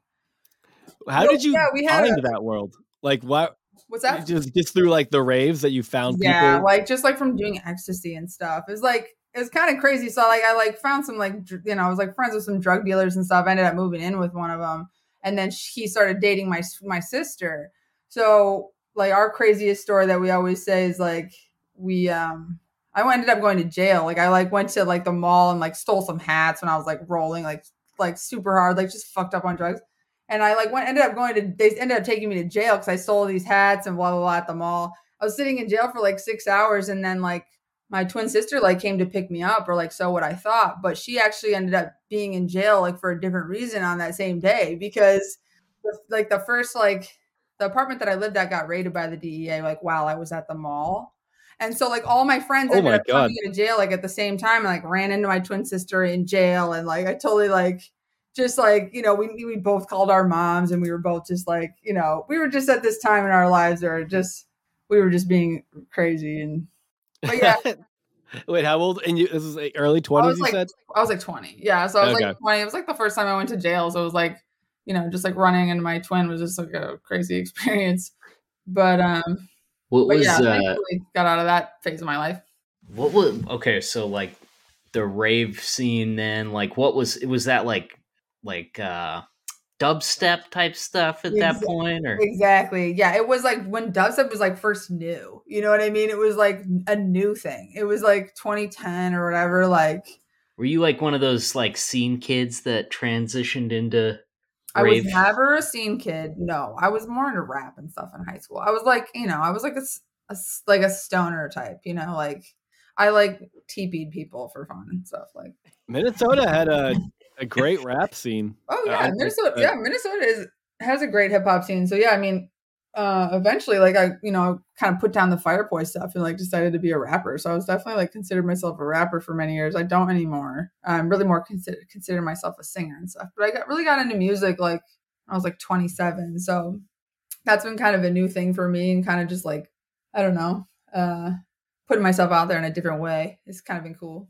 But fire spinning really it paved the way. I know it's kind of embarrassing, but it paved the way for me. Like it's like it did. Like I'm like, oh, okay, I can perform in this way. I can do it in another. Were you ever a Christian music uh, person? I mean, Christian music has some hits. You know what I mean? Like, but no, not really. No, I've never done any Christian music. I was not. No, I literally like didn't start making music till like many years after I would have considered myself a Christian. Okay. But, I was just thinking. I was wondering if that was a, uh, you know, maybe you were listening to like plus Charge one or something like that when you were in the van on your way oh. to winter camp. Oh yeah, so now, oh my, I'm sure I was, dude. I'd still listen to some plus one. I definitely have that same. I think the first concert I went to was Steven Curtis Chapman. You know. Yeah, there we go. Yep. But no, I wanted. I think it was um there was there was an episode. I think it was an episode of South Park where Cartman started a Christian band, and it was called Faith Plus One. And no way. Actually, I'm not familiar with Plus One, which you're not pretty weird. But uh, maybe like I, a boy band, right? Yeah, they're like the NSYNC of like, yeah, like. So yeah. I, that's what they were making fun of. Apparently, I, I am that's only crazy. just making no, that it, connection it, now. I feel like it's that well known of like a thing that South Park would make fun of it if they were talking about pop Christian bands. I guess. Yeah. Plus one. It's uh, it's like flaccid NSYNC. Because NSYNC was so hard. That was one thing you knew them for, Casey, was just always being hard. Right. All right. So you went to Bible college to not be gay. Right. Were you in you're in Christian school. Mm-hmm. When are you like, oh fuck, I'm gay? Uh, well, I knew already before. Like, I mean, well, actually, my twin was the first person to tell me that I was gay. It was kind of a weird. Uh, it was like a reverse coming out, where she oh, was yeah. like, "Tori, I need to tell you something." And I was like, "What?" And she was just like, "You're gay," and I was like. you know, never really dawned on me because I actually went through like in high school and stuff. Like I went, I I told people I was asexual. You know, I was like, I don't like boys or girls. Like I'm just that's just how I am. I think everybody is just so like out of control. You know, I just had this idea but yeah, I mean, then she kind of like told me I was gay, and I was like, well, like I'm open to that. Like that doesn't actually that kind of makes sense. You know what I mean? It's never really crossed my mind. Uh, but yeah, no, I mean, in Bible college, like I literally only got like a few, like six months time to like be there. Not even, um, just because of like my mom ended up getting sick. So that's kind of where I was just like, I really felt like you know, I'm gonna give it a shot to try to not be gay, but you know, kind of just like we talked about earlier, like I kind of felt like I had to choose one or the other. Yeah. So you know, I, you know how there's people that say like, you know, they can be gay, but they don't practice it. So then they, that's how they're able to like stay Christian or whatever. So I did, yeah. I did try to do that for like a little while. Um, and I ended up going to a church and then like telling them I was gay. And then they were like, oh, we don't, we can't support that. And I was like, oh, okay, I guess I'm not going to come here anymore. and then, uh, logical conclusion.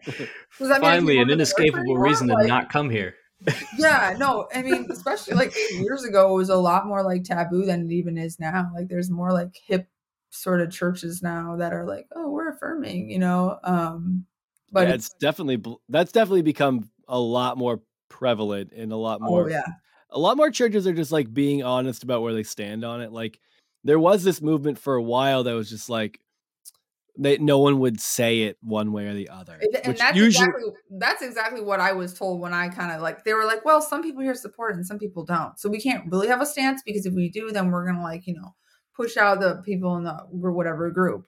Right. And I was like, oh, okay, yeah, that's that makes total sense. You know what I mean? Like no problem. I know, you know, it's a PR. We get it. You're trying to keep as much money in the offering plate. Yeah, yeah, no, it's a PR. No, no, we're on the same page. Some do, some don't. Both have wallets yeah, I mean, I've like I've toyed around with the idea of like going to like affirming type churches, but it just makes me so uncomfortable because it's like I still do like have this like desire for like spiritual community of some kind, and just like I've you know I think church is really beneficial to a lot of people that grew up in it, just in the way that it, it teaches you how to be a part of the community and how to talk to people and all these different things.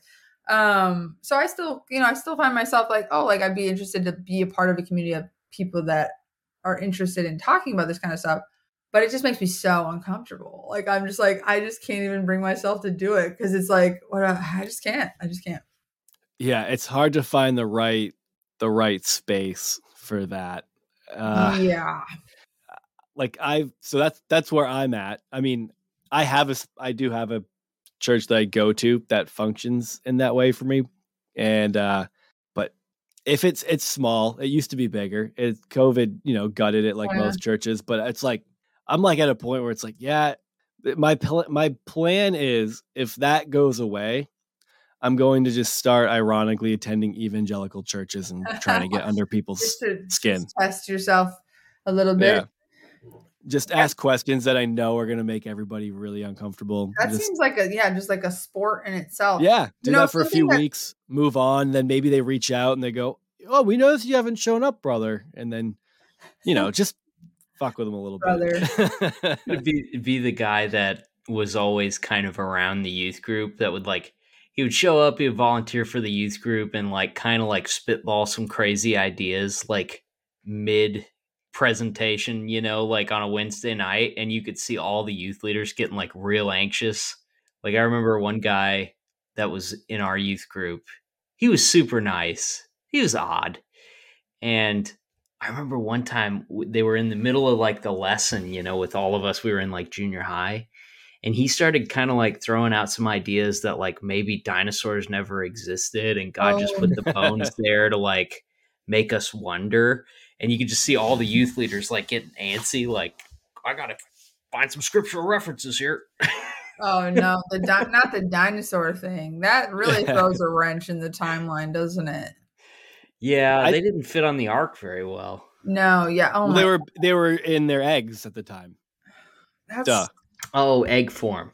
Yeah. I, that's a really interesting thing. You know, when like the whole subject of like biblical inerrancy. Like I don't know if you you know like if your churches kind of had that concept. You know, where it's like Oh, it's yeah. all correct exactly or whatever, and just kind of like that is all pretty pretty intense that you know that whole like thing it's like no it's the earth is 6000 years old you know it's like for some people it's like that's a deal breaker once you start throwing out numbers like 6000 yeah. you know um but we're just like no that's what it is it says it right here you And know see, me uh, on the other hand, like I've left church. I don't consider myself a Christian anymore, but I still believe in young Earth creationism.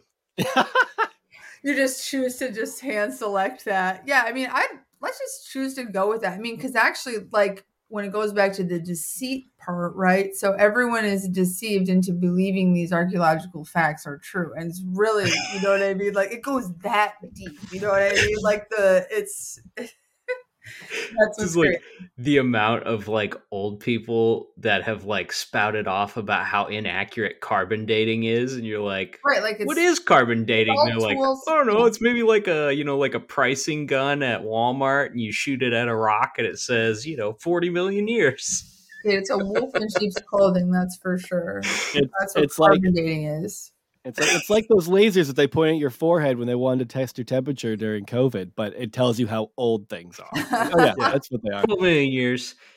Casey, I There's a think it even in Texas a where there's human footprints inside dinosaur footprints.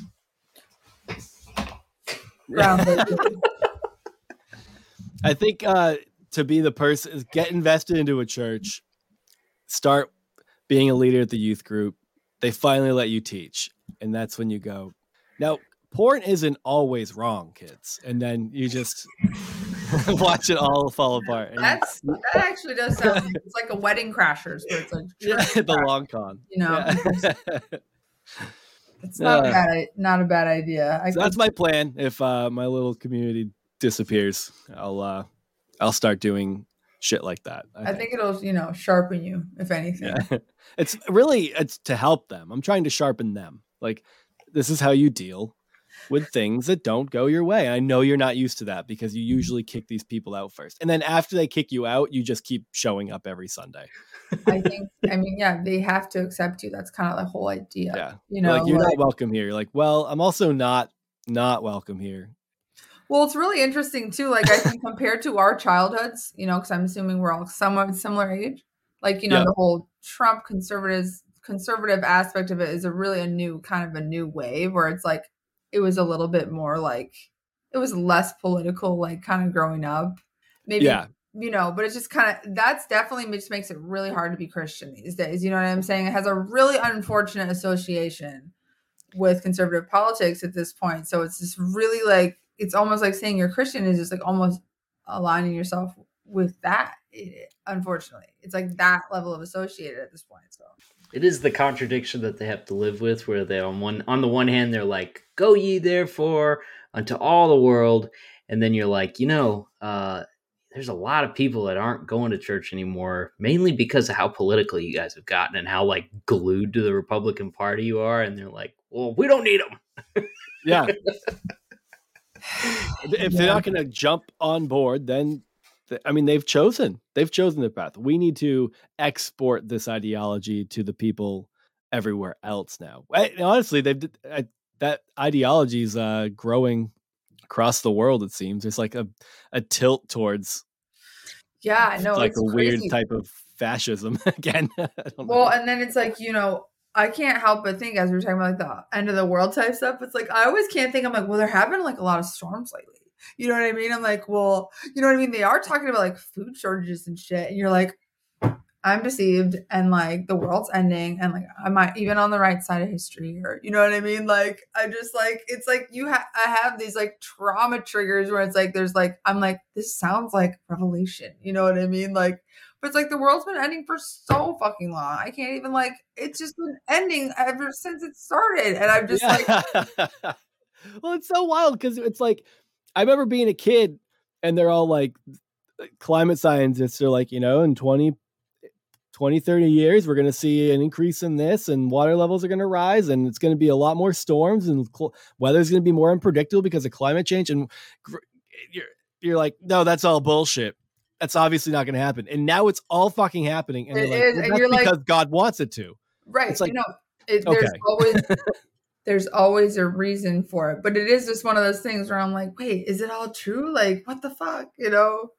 There are lots of storms, but I don't know. Just like it goes back to the, what we were saying earlier just like there are people that have never like grown up with these kind of anxieties you know what i mean like they just they have not had to think about that They've never truly lived, is what you're saying. yeah yeah i mean fear you know fear is a good indicator of how much faith you ha- really have you know what i mean like they're really That's what I used to motivate my kids to do things.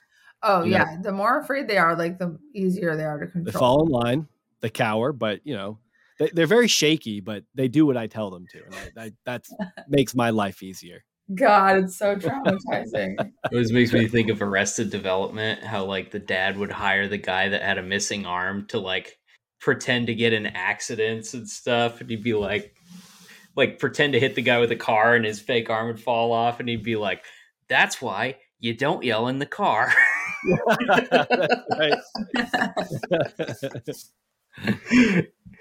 Oh my god.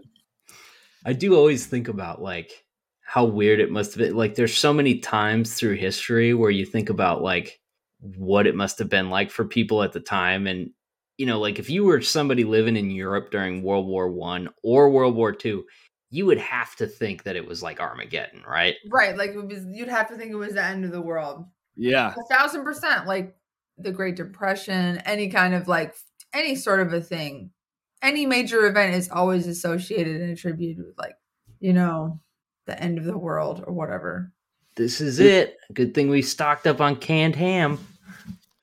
There's always a shortage of something. Ev- Those people who are always like, you know, I just there's going to be a shortage of, and you're like, oh, okay. Like you can't even buy it anymore. I feel like I've been told there's going to be a shortage of something like every week for the past like ten years, and you're like, yeah no I still would have ketchup.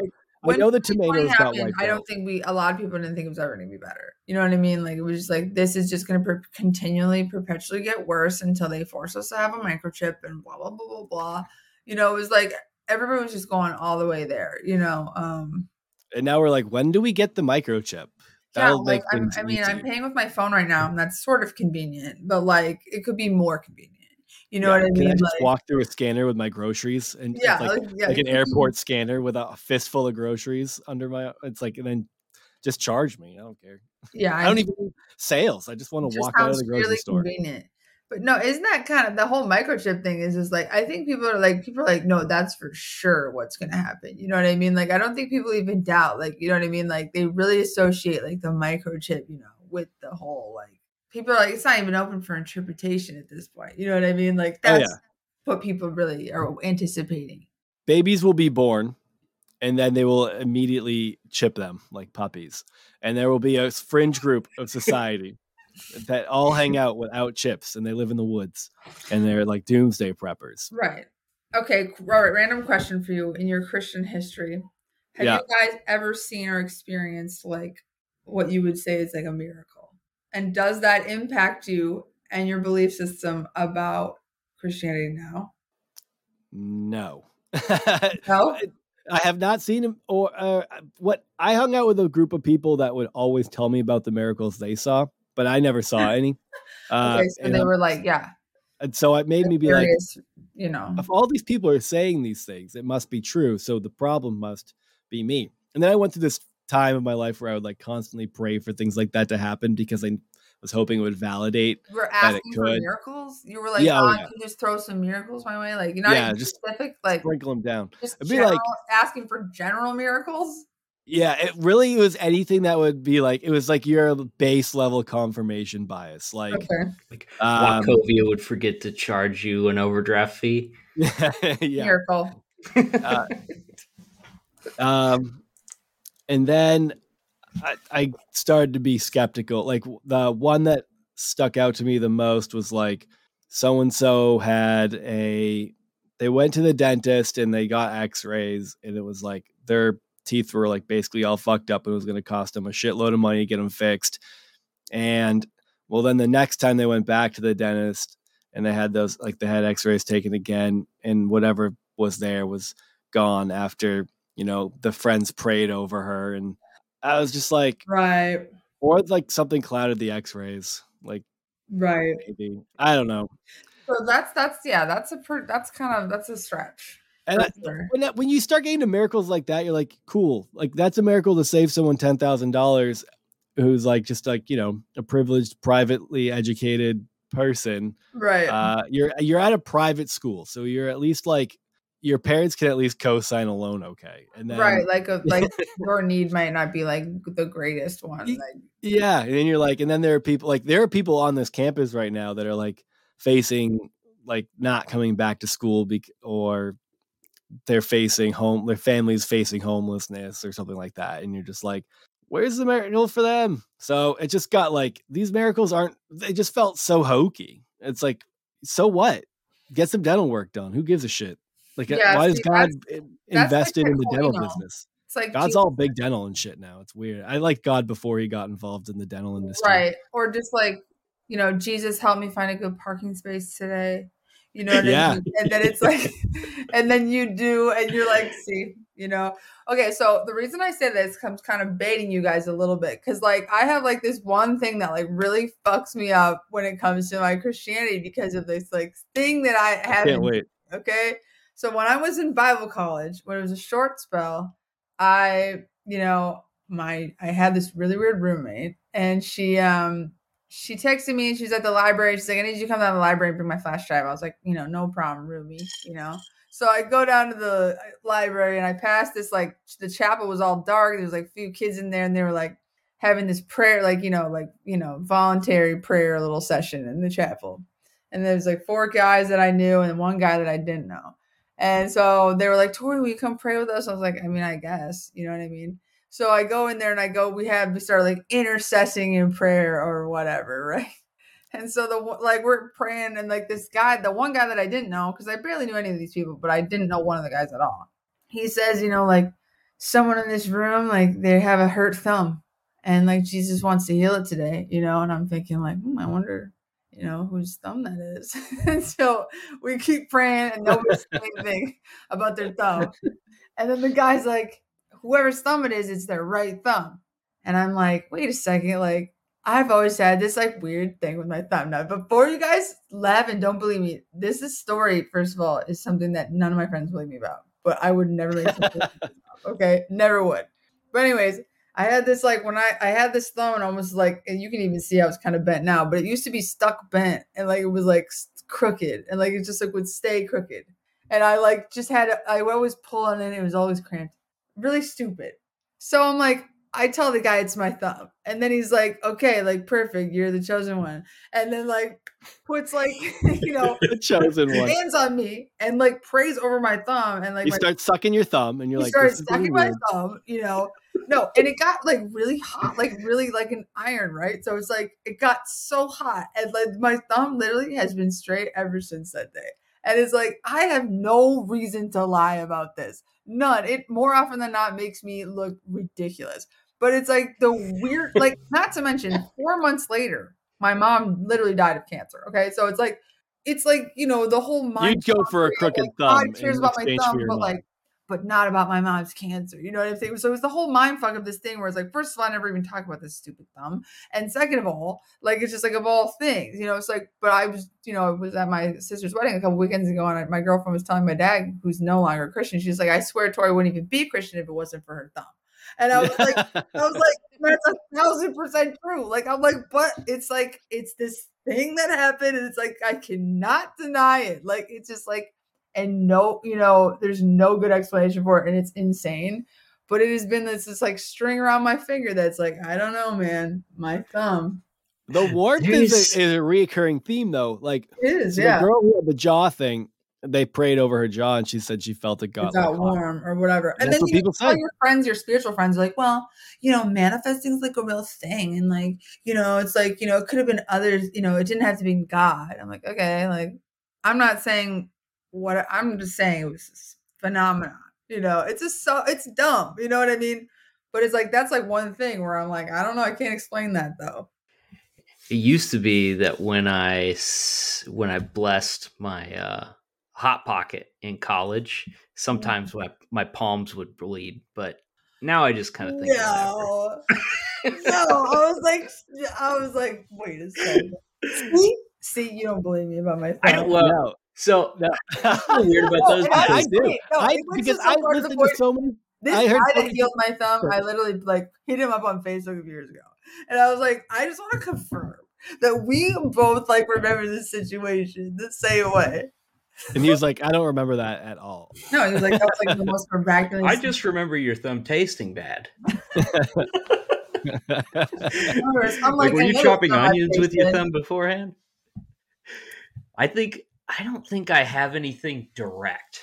Right. Like, I don't like think I've ever been involved in anything directly, but then once in a while, like there's a story that I hear from somebody that I trust that I'm like, wow, that's so Right. weird. Like weird. my uh there's a guy that that I work with and I I think I've told this story before but eh, he was at his parents his mom's house and she has a pool in the backyard and he's got a bunch of little kids and he said that they were like hanging out in the kitchen talking and stuff and he's like all of a sudden was like where's so and so the littlest one and they're like oh I think he's downstairs with the rest of the kids and he's like I don't I don't I don't know. I don't think he is. And so he like got up and started looking around. He walked out in the backyard and it was wintertime, so they had the, the tarp over the pool, Mhm. but it had a bunch of water on top of it. He Oh, walks out into the backyard and his toddler is face down in the tarp, completely unresponsive. So he like grabs him and pulls him out, and his face is just blue. And he said he like he's like screaming and he he calls his his wife and his mom and they run out there and they're holding on to him and everybody's crying and they call 911 he takes off down the road to find like to meet whoever comes from 911 because it's kind of out in the country and there just happened to be like a cop that was close to there so he followed him back and they did cpr on the kid and he coughed up water and he was fine. He's like dude he goes it, it was the weirdest thing. I don't know why i had that thought but i was just like something's wrong. Like he i, I haven't seen uh, I, I don't know what his kid's name is but uh that right. that's the kind of thing that almost has more weight for me i feel like than a lot of other things that i hear. I'm like "Ah, i don't i know you and i trust you. Right. There's just something about it that like sticks in my brain hearing a story like that but i do remember hearing a lot of stories when i was younger i feel like when you weren't allowed to watch movies and stuff like one of the most exciting things was hearing like a missionary talk about like delivering people from demons or whatever oh, in yeah. the bush It's great story It's time. Christian ghost stories. Yeah. Right. I mean, like, what's not interesting about that? You know, to a kid or whatever. I think what's funny is like I don't Look at little I don't socks think I believe in ghosts, but like yeah, yeah, he's like let me he's trying to leave. But if you close that door all the way, Tori, he'll be right no, back. I didn't. I left it a little open. I feel like that my bit. cats just hate closed doors. They're like that door's closed. Fuck that door. I'm Yeah, I know. If I it." have it closed, then she's just gonna fuck with it. Yeah. Yeah. um, I like. I don't think I believe in ghosts, but I know a lot of people who have very believable ghost stories, and I believe their that their experience of the story and i'm like god that is so fucking crazy. Like i think i i believe in ghosts when i hear them tell them. Like i don't know what to say about i mean i your thumb like i have so a, fr- a friend of mine who was part of like the whole like charismatic christian thing that i did for a little bit when i was at liberty it was um he is now he I actually want to get I, I I go back and forth about trying to get him on the podcast because he's a pastor at Elevation Church now, Steven Furtick's church. Oh wow. Um, I, and I it's see him like on preachers and sneakers sometimes. yeah, oh Steven Furtick's up there, a good bet. Total like- tool. Yeah. but um I'm just like he he was a good friend of mine when I was there, and I like he was I mean I'll he was so influential in my life. I owe a lot of like my development and my like growth mindset and my openness to new things and my getting out of that like conservative evangelical mindset to him uh to just him being a good friend a good listener and someone who introduced me to new experiences that i could be open about and so i, I don't have any negative things to say about it that's another reason i also feel weird about trying to get him i don't want him to feel like he's being like used or Right. I- like I let's don't value say and then we can make fun of it, past. Right. So, but I am like, I heard stories from him constantly, and they would go to like IHOP. Do you know what? Did you know what IHOP was? International Oh Health yes, House like of yes. Prayer. We used to Do you know like, what IHOP is? No, well, sorry, not the you restaurant, don't. like the it's You're like out kind of the like a loop, Jason. Hillsong adjacent sort of like Yeah. school or whatever. Oh, Yeah, they had the International House of Prayer. It was like a twenty four seven prayer house, and and they had like a lot of music that came out of it. Yeah, they would do events, and so like these people would go, and it's just like a bunch of people like getting slain in the spirit, speaking in tongues. Everyone's like doing healing services and shit like that, and like they would have so many stories. And it's like I can't, I don't, I'm not gonna, I don't not believe you. Like you're not a liar, and uh, so like I don't know what to make of these like stories. And then like my it all- brothers yeah, have Can it all be true at once? Like you know what I mean? it could be like maybe there's maybe something's going on in this world that we live in where like sometimes shit gets better and it so weird. I like, like that's it's just really once you've seen the world one way, it's really hard to like I don't know see it. Yeah. Yeah.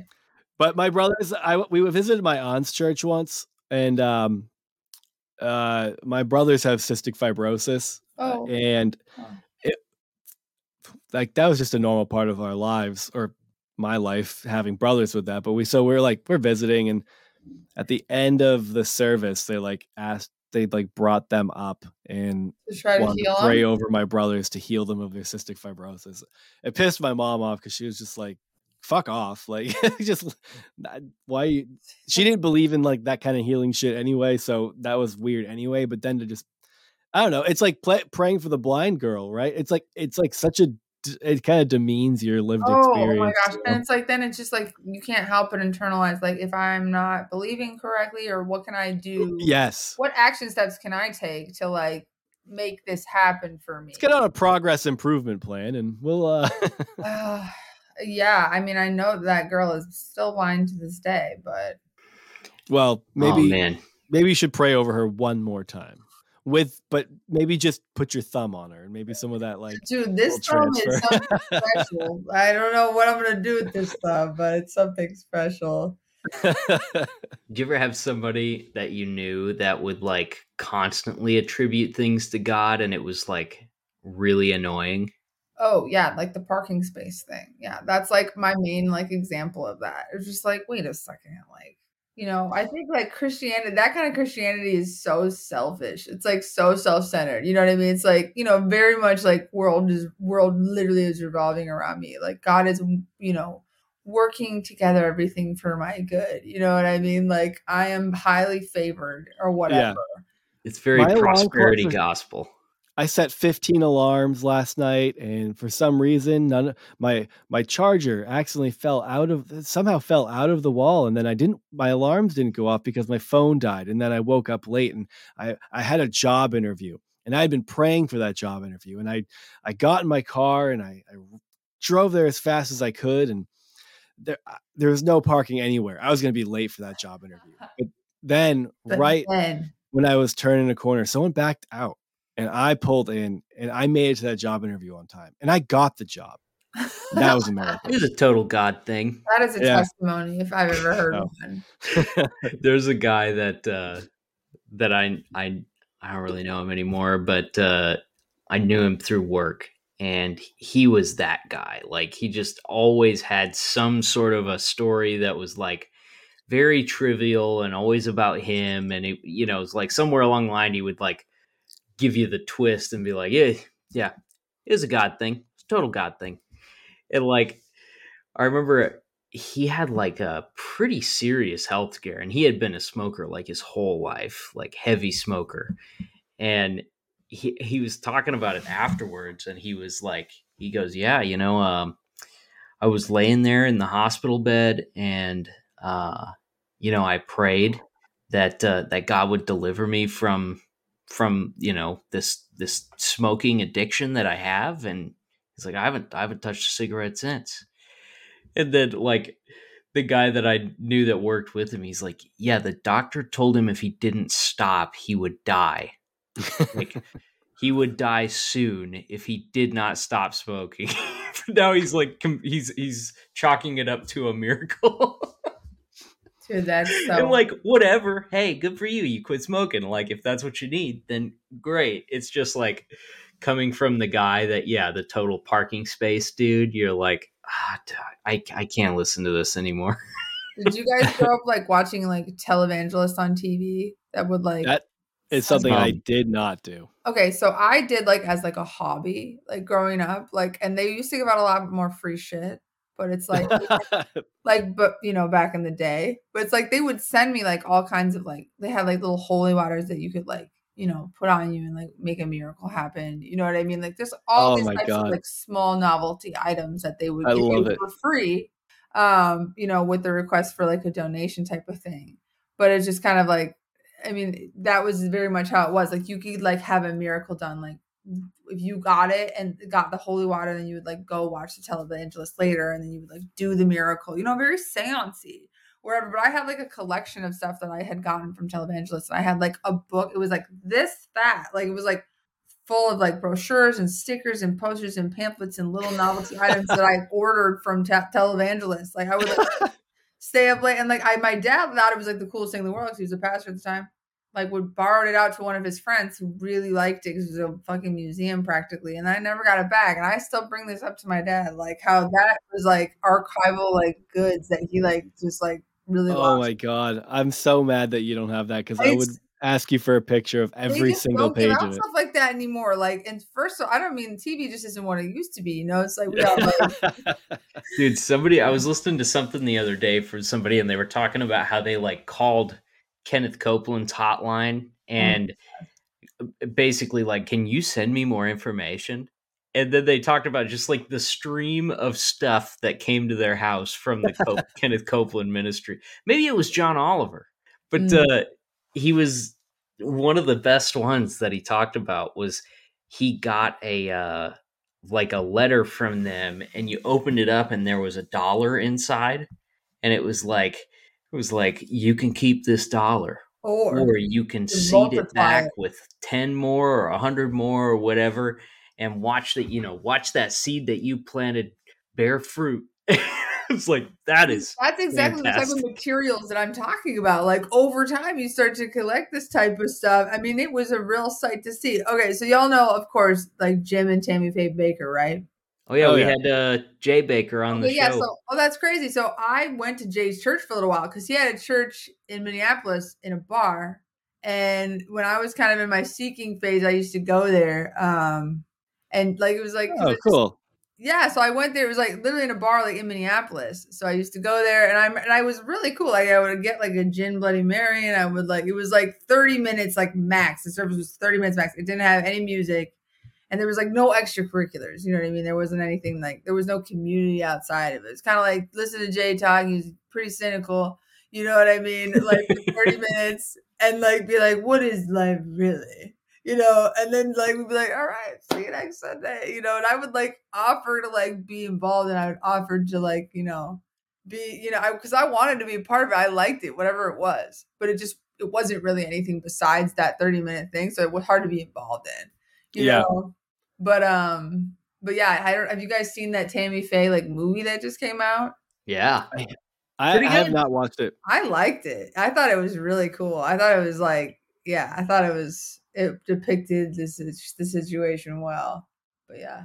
The, It's the like, lady I'm- that played her was that, like, sort of. Scorn family sort of vibe, you know. Like I relate with that Scorn family vibe, you know. So I'm like, it's just yeah, you get that. I That's your totally get it. Like, wife. but yeah. My Okay. favorite uh, televangelist is definitely Benny Hinn, though.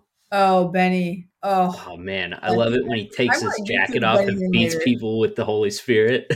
oh, dude. Have, have you got? Have you guys been around like a lot of that stuff in person, or is that not really where this sort of scene you came from? no, I No. would love to go. Oh, it'd be Dude, so fun was- to be in there in That was my school. Like, I mean, we had. We, I've seen Benny Hinn, and I've also seen like Creflo Dollar and like all the. really?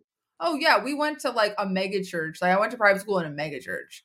It's called Living Word in, in Minneapolis, and it's like I mean, it was just like it was part of that circuit. I've seen Kenneth Copeland multiple times, like, and so like my my mom or my best friend who I mentioned passed away. Her mom used to like bribe us, like, "I'll get you an iPad if you go to the whole weekend of Kenneth Copeland this weekend." Oh my god. I'm like, so an sick. iPod? I'm like, all right, let's do it. You know what I mean? Like strap in, like we're gonna we're gonna go and like watch the entire service and stuff.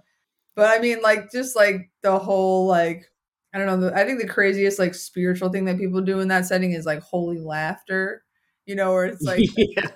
that, like we're like, and they will just like start just cracking up for just so, and it's like, like this is one of those things where it's like people that didn't grow up like that, they don't like that's not that would not be normal to them. Like they would be running for the hills to see that kind of stuff. Yeah. that just was. Did you see that in person? Did they do Oh. the Holy Laughter? I saw the holy laughter on a on a fucking regular Wednesday at chapel, just any old Wednesday. Like, yes, It's like a contagiousness to that kind of shit too, though. Like of I, course we're there- only human. I mean, if Right. somebody is like, I mean, I, God, I, that just that environment is just so insane and ridiculous. it would be crazy to go back to it. Like I think that's what I think of just the times that I end up in a more evangelical setting, and I'm, I'm very far removed from them. So when I when I find myself around it or in those conversations or adjacent to them, I'm like, oh wow, like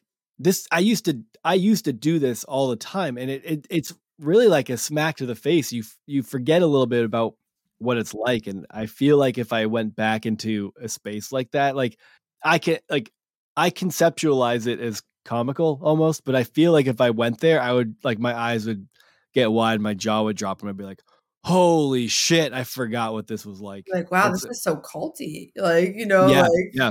yeah, no, definitely. I, I mean, it's the last time I really had to be in that environment was like, you know, at my friend's funeral, and I was just like, this is just so crazy. I'm, just, uh, you know, just have a lot of, of memories sitting in that auditorium listening to someone like Benny Hinn or whatever. I mean, it's honestly interesting. I like to watch a good compilation of televangelists every now and then just to kind of Me too. refresh myself a you gotta keep up with who the new one the up and comings are too right it's I like mean, uh I haven't been. Is there is there like a like a really hot televangelist right now? oh There's i don't know Angry, actually. that angry conservative dude. Like Sean Feucht or whatever. Oh Yeah, yeah. he- well, there's him. He He's not really a televangelist. He's like well, it's the Instagram evangelist now. yeah know? the ins- the I had to- christian I had to unfollow tiktok influencers Actually, it was my therapist's recommendation that I unfollow Christian Nightmares and Sean Feucht for the same reason, essentially. Even though I love Christian Nightmares, I was like, I was starting to like trigger me. I was like, starting like my girlfriend said, "You gotta stop watching all that Christian shit. It's fucking with your head." It kind of. Like I'm like I gotta like. It's like I like I like following people like Sean Feucht or whatever however you say his name because I'm like, damn, like he really. i don't think sean knows how you say his own last name I know. I'm like, I'm just like, I find He it interesting to follow people like that because I'm like, you know, like And no matter what he tells you the pronunciation for his last name is, he's lying. he's lying. I mean, He's he's, picking the one he likes the most. He's like Feucht polled well. oh, yeah, right.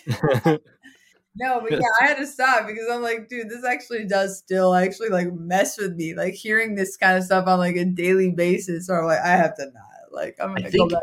you know, for me, like I think I can handle the the videos and stuff. Like I can handle the actual content.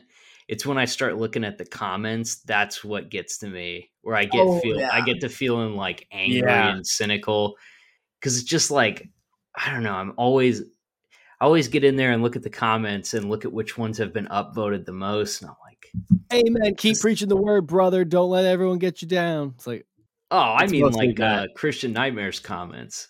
Oh, oh, Like what about the Christian Nightmares comments? Like, what what type of comments are you thinking? Like, I don't know, just like the the really like angry, cynical. Oh, yeah. very Lowest It's common a joke denominator. that's not actually funny, Ru- and it's no, it's in there thirty times. It's like You- that you know vibe that we about. There's that really angry, like I hate God sort of a vibe. That is really not like you know the angle that I really take it, and that's that is part of it. Where it's like with with stuff like Christian Nightmares, or even like Eve was framed or whatever. Just sort of just this like continual sort of like Eve was framed. you, you, you know you know what Eve was framed is like she's got she's got a is she's a she's on TikTok and Instagram her and she, Oh, I'm actually not familiar with this one. she used to be really she's she's one of the like the more popular like kind of like challenging the christian faith sort of people uh that i've seen but you know it's very it's it's consistently very like cynical and very like upset about the way that the church has treated people and that's fine um but it's like that's kind of all it is where it's like you know um it's that vibe we talked about in the beginning Yeah. angry I- sort of and it just gets a little tiring for me um I think what gets exhausting for me about it is like I can only take so much of the like you take the Bible literally, so and then but we're also going to respond to you as though that's like a legitimate take. And I it's like, oh the, look what the- the Bible actually says, and then you just read something shitty out of it, and you're just like it's just like that tit for tat of like, let's pretend that this is a that this is the book that we were told it was instead of like, you know, a more progressive reading of it where you're just not even just reading a progressive reading of it, but like you know when it's because it's always a grab from the Old Testament. Well, women are basically shit in the Old Testament. Here's where it says, and it just the trading of like Bible verses from a literalist perspective. And I get Like what they're doing. contest. You're talking to someone who believes the Bible's literal, so you're you're presenting it on their ground. But I I honestly I do get a little tired of that because it's just like that is a fundamentalist evangelical thing to do. Like if you're talking to the Jews about their like Jewish communities about like how they view their book, it's not the way Christians view it. Christians have basically just like stolen their religion in a sense, like their their religious book. I'm not saying it can't be like you know added context to the Christian Bible, but it's like come on, like it's not yours. It's not the Christian. That's not your Bible, Christian. So I I think that's what I get exhausted with the most is just like it just kind of like shits on it. It's an indirect shit on Judaism a lot. When Huh. you're just like I think Judaism like has a, a lot. Uh, there's probably fundamentalist sects of that too, but like for the most part, I think you know you look like rabbis have some pretty cool and interesting takes on the evolving like their uh, evolve Oh, the yeah. evolution of faith well, over too bad they're going to have millennia. Well, it's really too bad. Like yeah, I know it sucks. It's gonna be Yeah, pretty hot with down there. Catholics, right? they had a lot of good things to say, but just wasn't going to cut it. You know what I mean? Yeah. Like and Jesus was one of them, but I like mean, luckily he was just as also mad not. about it as we are. You know what I mean? It is out of his control. like Jesus is the only Jew that's not in hell. I don't know if you knew that. Yeah, it's really upsetting. It's really a hard pill to swallow, but that's just the way that it is. Yeah. Well, I think I hate debate at this point. Like Yeah. anything Yeah. that turns into a debate, I'm just like, I d- what are we doing? To me, Like yeah, you I just don't- jerking each other off. Like neither Right. you're neither one of you is scoring points, even though you Well, think actually- you are. Like it's just your sort your group patting you on the back for your hot takes and you know your your shot across the bow that you fire. Like it's just such a waste of time. Like Yeah. you want to get in there and poke some fun and like I don't know, then sure go for it. But like the yeah, I'm gonna I'm gonna outwit you with your own book sort on of an thing. Instagram comment. Yeah, nobody internet- wins. Nobody wins. So why are we doing this? Well, and that's the thing is like it doesn't really bother me that people still believe that way. It doesn't bother me that I have people in my life that believe that way. Like I don't, you know, it's like I don't really care to really discuss it. You know, I don't it doesn't bother me that people feel that way and it's like, you know, sometimes, you know, I still have people in my life that like perceive me as some type of way because I'm gay, right? And that's weird to me. You know what I mean? But also doesn't really doesn't really bother me. Like it took me a long time to come to terms with it. And I think there are actually people in my life that love me that like, you know, like love the sinner, hate the sin type of thing. Like they love me even though slash in spite of the fact that I'm gay and I have this like big scarlet letter, but they love me and hope that like I'll still end up making it to heaven. And it's like at the end of the day, it's like I know that they actually really believe that. And that is like what they see me through the lens they see me through. And that really doesn't that honestly does not bother me. Um that people I think that that's says a lot about you. That says a lot about you because I know that's not the same. That's not the same for everyone. Not everyone necessarily has to. Who am I to say how people have to feel? But I think that says a lot about you and the way that you've uh, processed a lot because it's that's not like I have a hard time even just like people who are like you know as soon as you're not like someone's ideal or just just someone's general version of Christian anymore. It's like they look at you with those like through Oh, that lens of like, oh, you're it, not. I'm. I swear to God, it's like for anyone who might be misunderstanding this who's listening. I'm not trying to do like some care, comparative suffering to. uh Well, some people don't think I'm a Christian. That's like the same as Oh. being the No. what people go through when they're gay. But it's no, like no, but it, it no, it's it's a similar sort of a thing in that sense where it's like there's just kind of like all different types of people exist in my life and and in your life or it's like oh, okay well we don't you know i don't know i guess it's just like i don't see it as that much different than anybody having any other type of belief system. I i did like participate in that one at one point like and i kind of thought myself out of it but i don't know it doesn't bother me. Like i just think that that's fine you know? Like I always say it's just like, you know, like Christianity is a lot like like, Lord of the Rings or something. You know what I mean? It's like people really think like if we don't fucking make it like, you know, to Mordor, like, you know, like and put this ring in the fire, then it's like everyone's gonna fucking die. You know, it's like it's like it's stressful to have that perception. And it's like for the people that do that like really believe that like, hey, like if my friend that I love is gay, then they're not gonna make it into heaven. It's like that's a stress that they're carrying around. You know what I mean? And like, you know, that's if people really actually believed in Christianity like they say that they do, like then it would be really Lord of the Rings ish. You know what I mean? Like it's just like, but I don't think a lot of people actually do because if they did, they wouldn't be just like comfortable with the lives that they were living because everyone that they know and everyone that they've ever worked with or whatever was like gonna burn eternally. Yeah, it's like a it's like a a worldview that you engage when when it's convenient, For you, right? As long as which is the same thing that we we all Right. do. Exactly. mean- so it's it as much as it's annoying and frustrating this like subculture of Christianity, it's also just also very human. And just like this is like desire for control and understanding. And it's just like it has a lot of different faces. And it's just like, oh, so human. So that's what doesn't bug me about it. It's like you're all just trying to see the world in a way that makes you feel good, and that's fine. Yeah, I think I definitely like have some empathy for people too that because I, I just think like, man, I mean, 15 years ago, I thought a lot of things. I mean, I thought differently about a lot of things that I think now, but I also thought some really stupid things that are just objectively stupid, you know, religious or not. Like, Right. and, so like, I don't know to think that you're like, I feel like you have to keep that in mind sometimes when you're talking to people or you're, you know, when you get frustrated with them is like, I used to be a much different person. This person could be a much different person years from now, or maybe that. But you know, ultimately, it comes down to like, are they treating the people around them with respect? You know, I mean, some people have really backwards beliefs, but they're still respectful and kind to the people around them. And I feel like sometimes that's the best you can hope for with people. It's like the end goal can't be to completely eradicate like this these types of ideas or this type of belief system because it's not realistic, you know. But like if everybody could just be respectful of the people around them, that would be a pretty good start, you know. and then ruin their lives when you vote. That's save the life ruining for the way you vote, guys. Come on.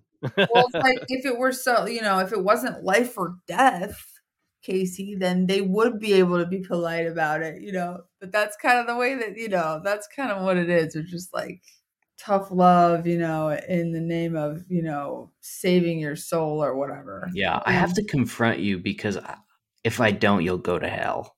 Yeah, and so this, this is love. a lot of pressure to put on, you know, a 12 year old. You know, that it's just like all your friends around you, if you don't tell them what they need to know, like they like they'll have an unending thirst, you know, they'll be weeping and gnashing of teeth. And you're like, it's so dark. it's so dark. So I don't know. I mean, Well, let's uh let's spin to a lighter note, Mm. and uh with a, a few minutes we've got left, talk about your music. Oh yeah, so like my music, Plug yourself. my music stuff. I guess I go by Uncle T. That's my artist name. That came from just like me being like I don't know, having a lot of crushes on a lot of my friends, and like they would say I would, you know, I always had like an uncle vibe, where it was just like I everything I said like kind of sounded like I was like hitting on people, but really I was just like genuinely being nice. And so they used to just call me Uncle T, like as a joke. And uh, so then I don't know. I don't know. I really always wanted to be a rapper. It was kind of a random thing. I didn't get into rap till I was like 27. Like I said, I started going to open mics and stuff, and I don't know. I ended up like starting my own hip hop show back back home. I, I had I ran that for a few years. Is this in Philly or in Minnesota? This was in Minnesota. So, um, so I like really before like in 2020, I was like living like only a few blocks where George Floyd from where George Floyd was killed. So like, I was just like living in this like war zone with like you know Oh wow. tanks and all kinds of burning buildings. It was, it was just insane. Um, but that kind of propelled me to like being able, like, willing to like, um, to move, but also just like, um, you know, just like it was a whole like reset mentally or whatever. And I was kind of just ready to get out of Minnesota. And not because of that situation necessarily, but it's kind of a side note. But anyways, in the past couple years, I decided to kind of become a singer um because it was kind of like that next level of like vulnerability. So um yeah, I've been taking voice lessons and stuff. I'm kind of started just started like a band here in Philly. So I've been working with this like band for the last year. Oh cool. We just started like performing live out here. Philly is a much higher skill like music scene than Minnesota. Um, but we have like a lot of cool music in Minnesota. But it's just like Philly is just a bigger city, a bigger music scene. So it's been really like it's been really sick. Then I have My- like, oh, go ahead. Oh, my uh the Minnesota hip hop scene for me was like I did the whole like I Atmosphere found the thing. Doomtree kind Yeah. of shit Oh, nice. and uh it was just like, oh yeah, that's They've got. then you just keep- yeah, and then you like and it kind of expands from there, but um I think some of the stuff like so just listen to some of what you have up on YouTube and stuff. I was like, oh, this is like that kind of like the Dessa vibes, you know? Mhm, Yeah, I don't I've know if you're familiar. before. Yeah, I've gotten Yeah. that before. I would say Dessa, you know, um, she's a little wholesome for me, I guess. Um, I, but she's she's a great artist, um, and definitely has a big like name for herself. I guess I've kind of like I've kind of shifted a little bit, um, just like musically speaking. So it'll be interesting, like the next time I kind of come out with some music and stuff. But yeah, no, it's cool. I I've I've been going at it for about five years now. So I feel like my next thing, once I'm like tired of music, I'll probably, you know, transition to comedy. I think that's like my next venture that I'd like to take on. And then I have Yes. like a, little- yeah, I have like a little business. I run like a seasoning salt business that that's kind of takes up a lot. Yeah, what side hustle, right? I also salt. Yeah, that's so I've been running that like as kind of like um like a combo to my music for the past few years. So selling seasoning salt.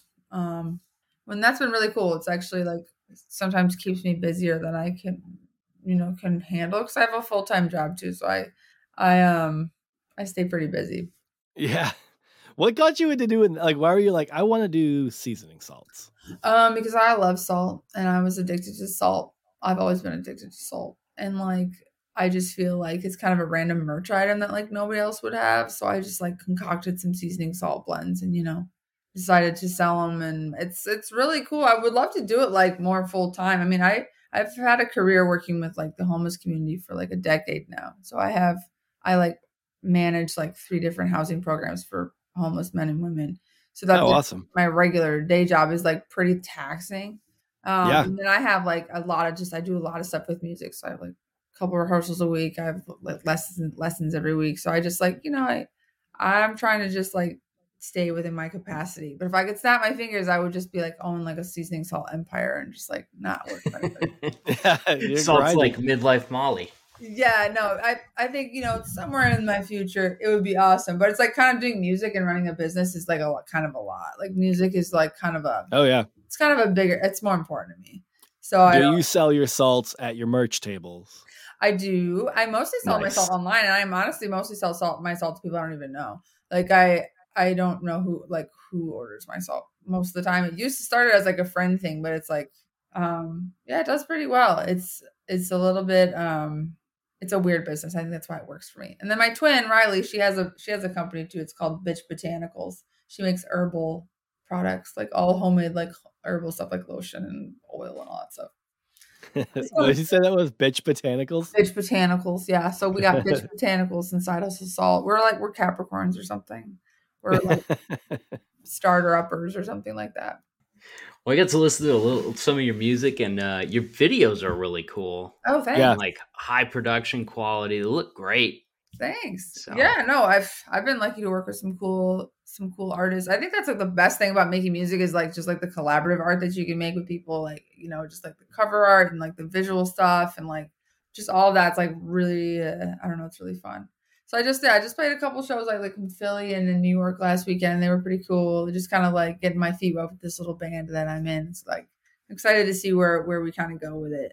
But I'm always curious. Okay, when people like with with musicians, like what uh who are like your favorite artists like right now? Who who are you listening to? Who who's the most inspiring and doing the most interesting things? And I think you mentioned Kanye before the episode started, so you can maybe Oh, Some don't others. associate me with him right now in this climate. Are you crazy?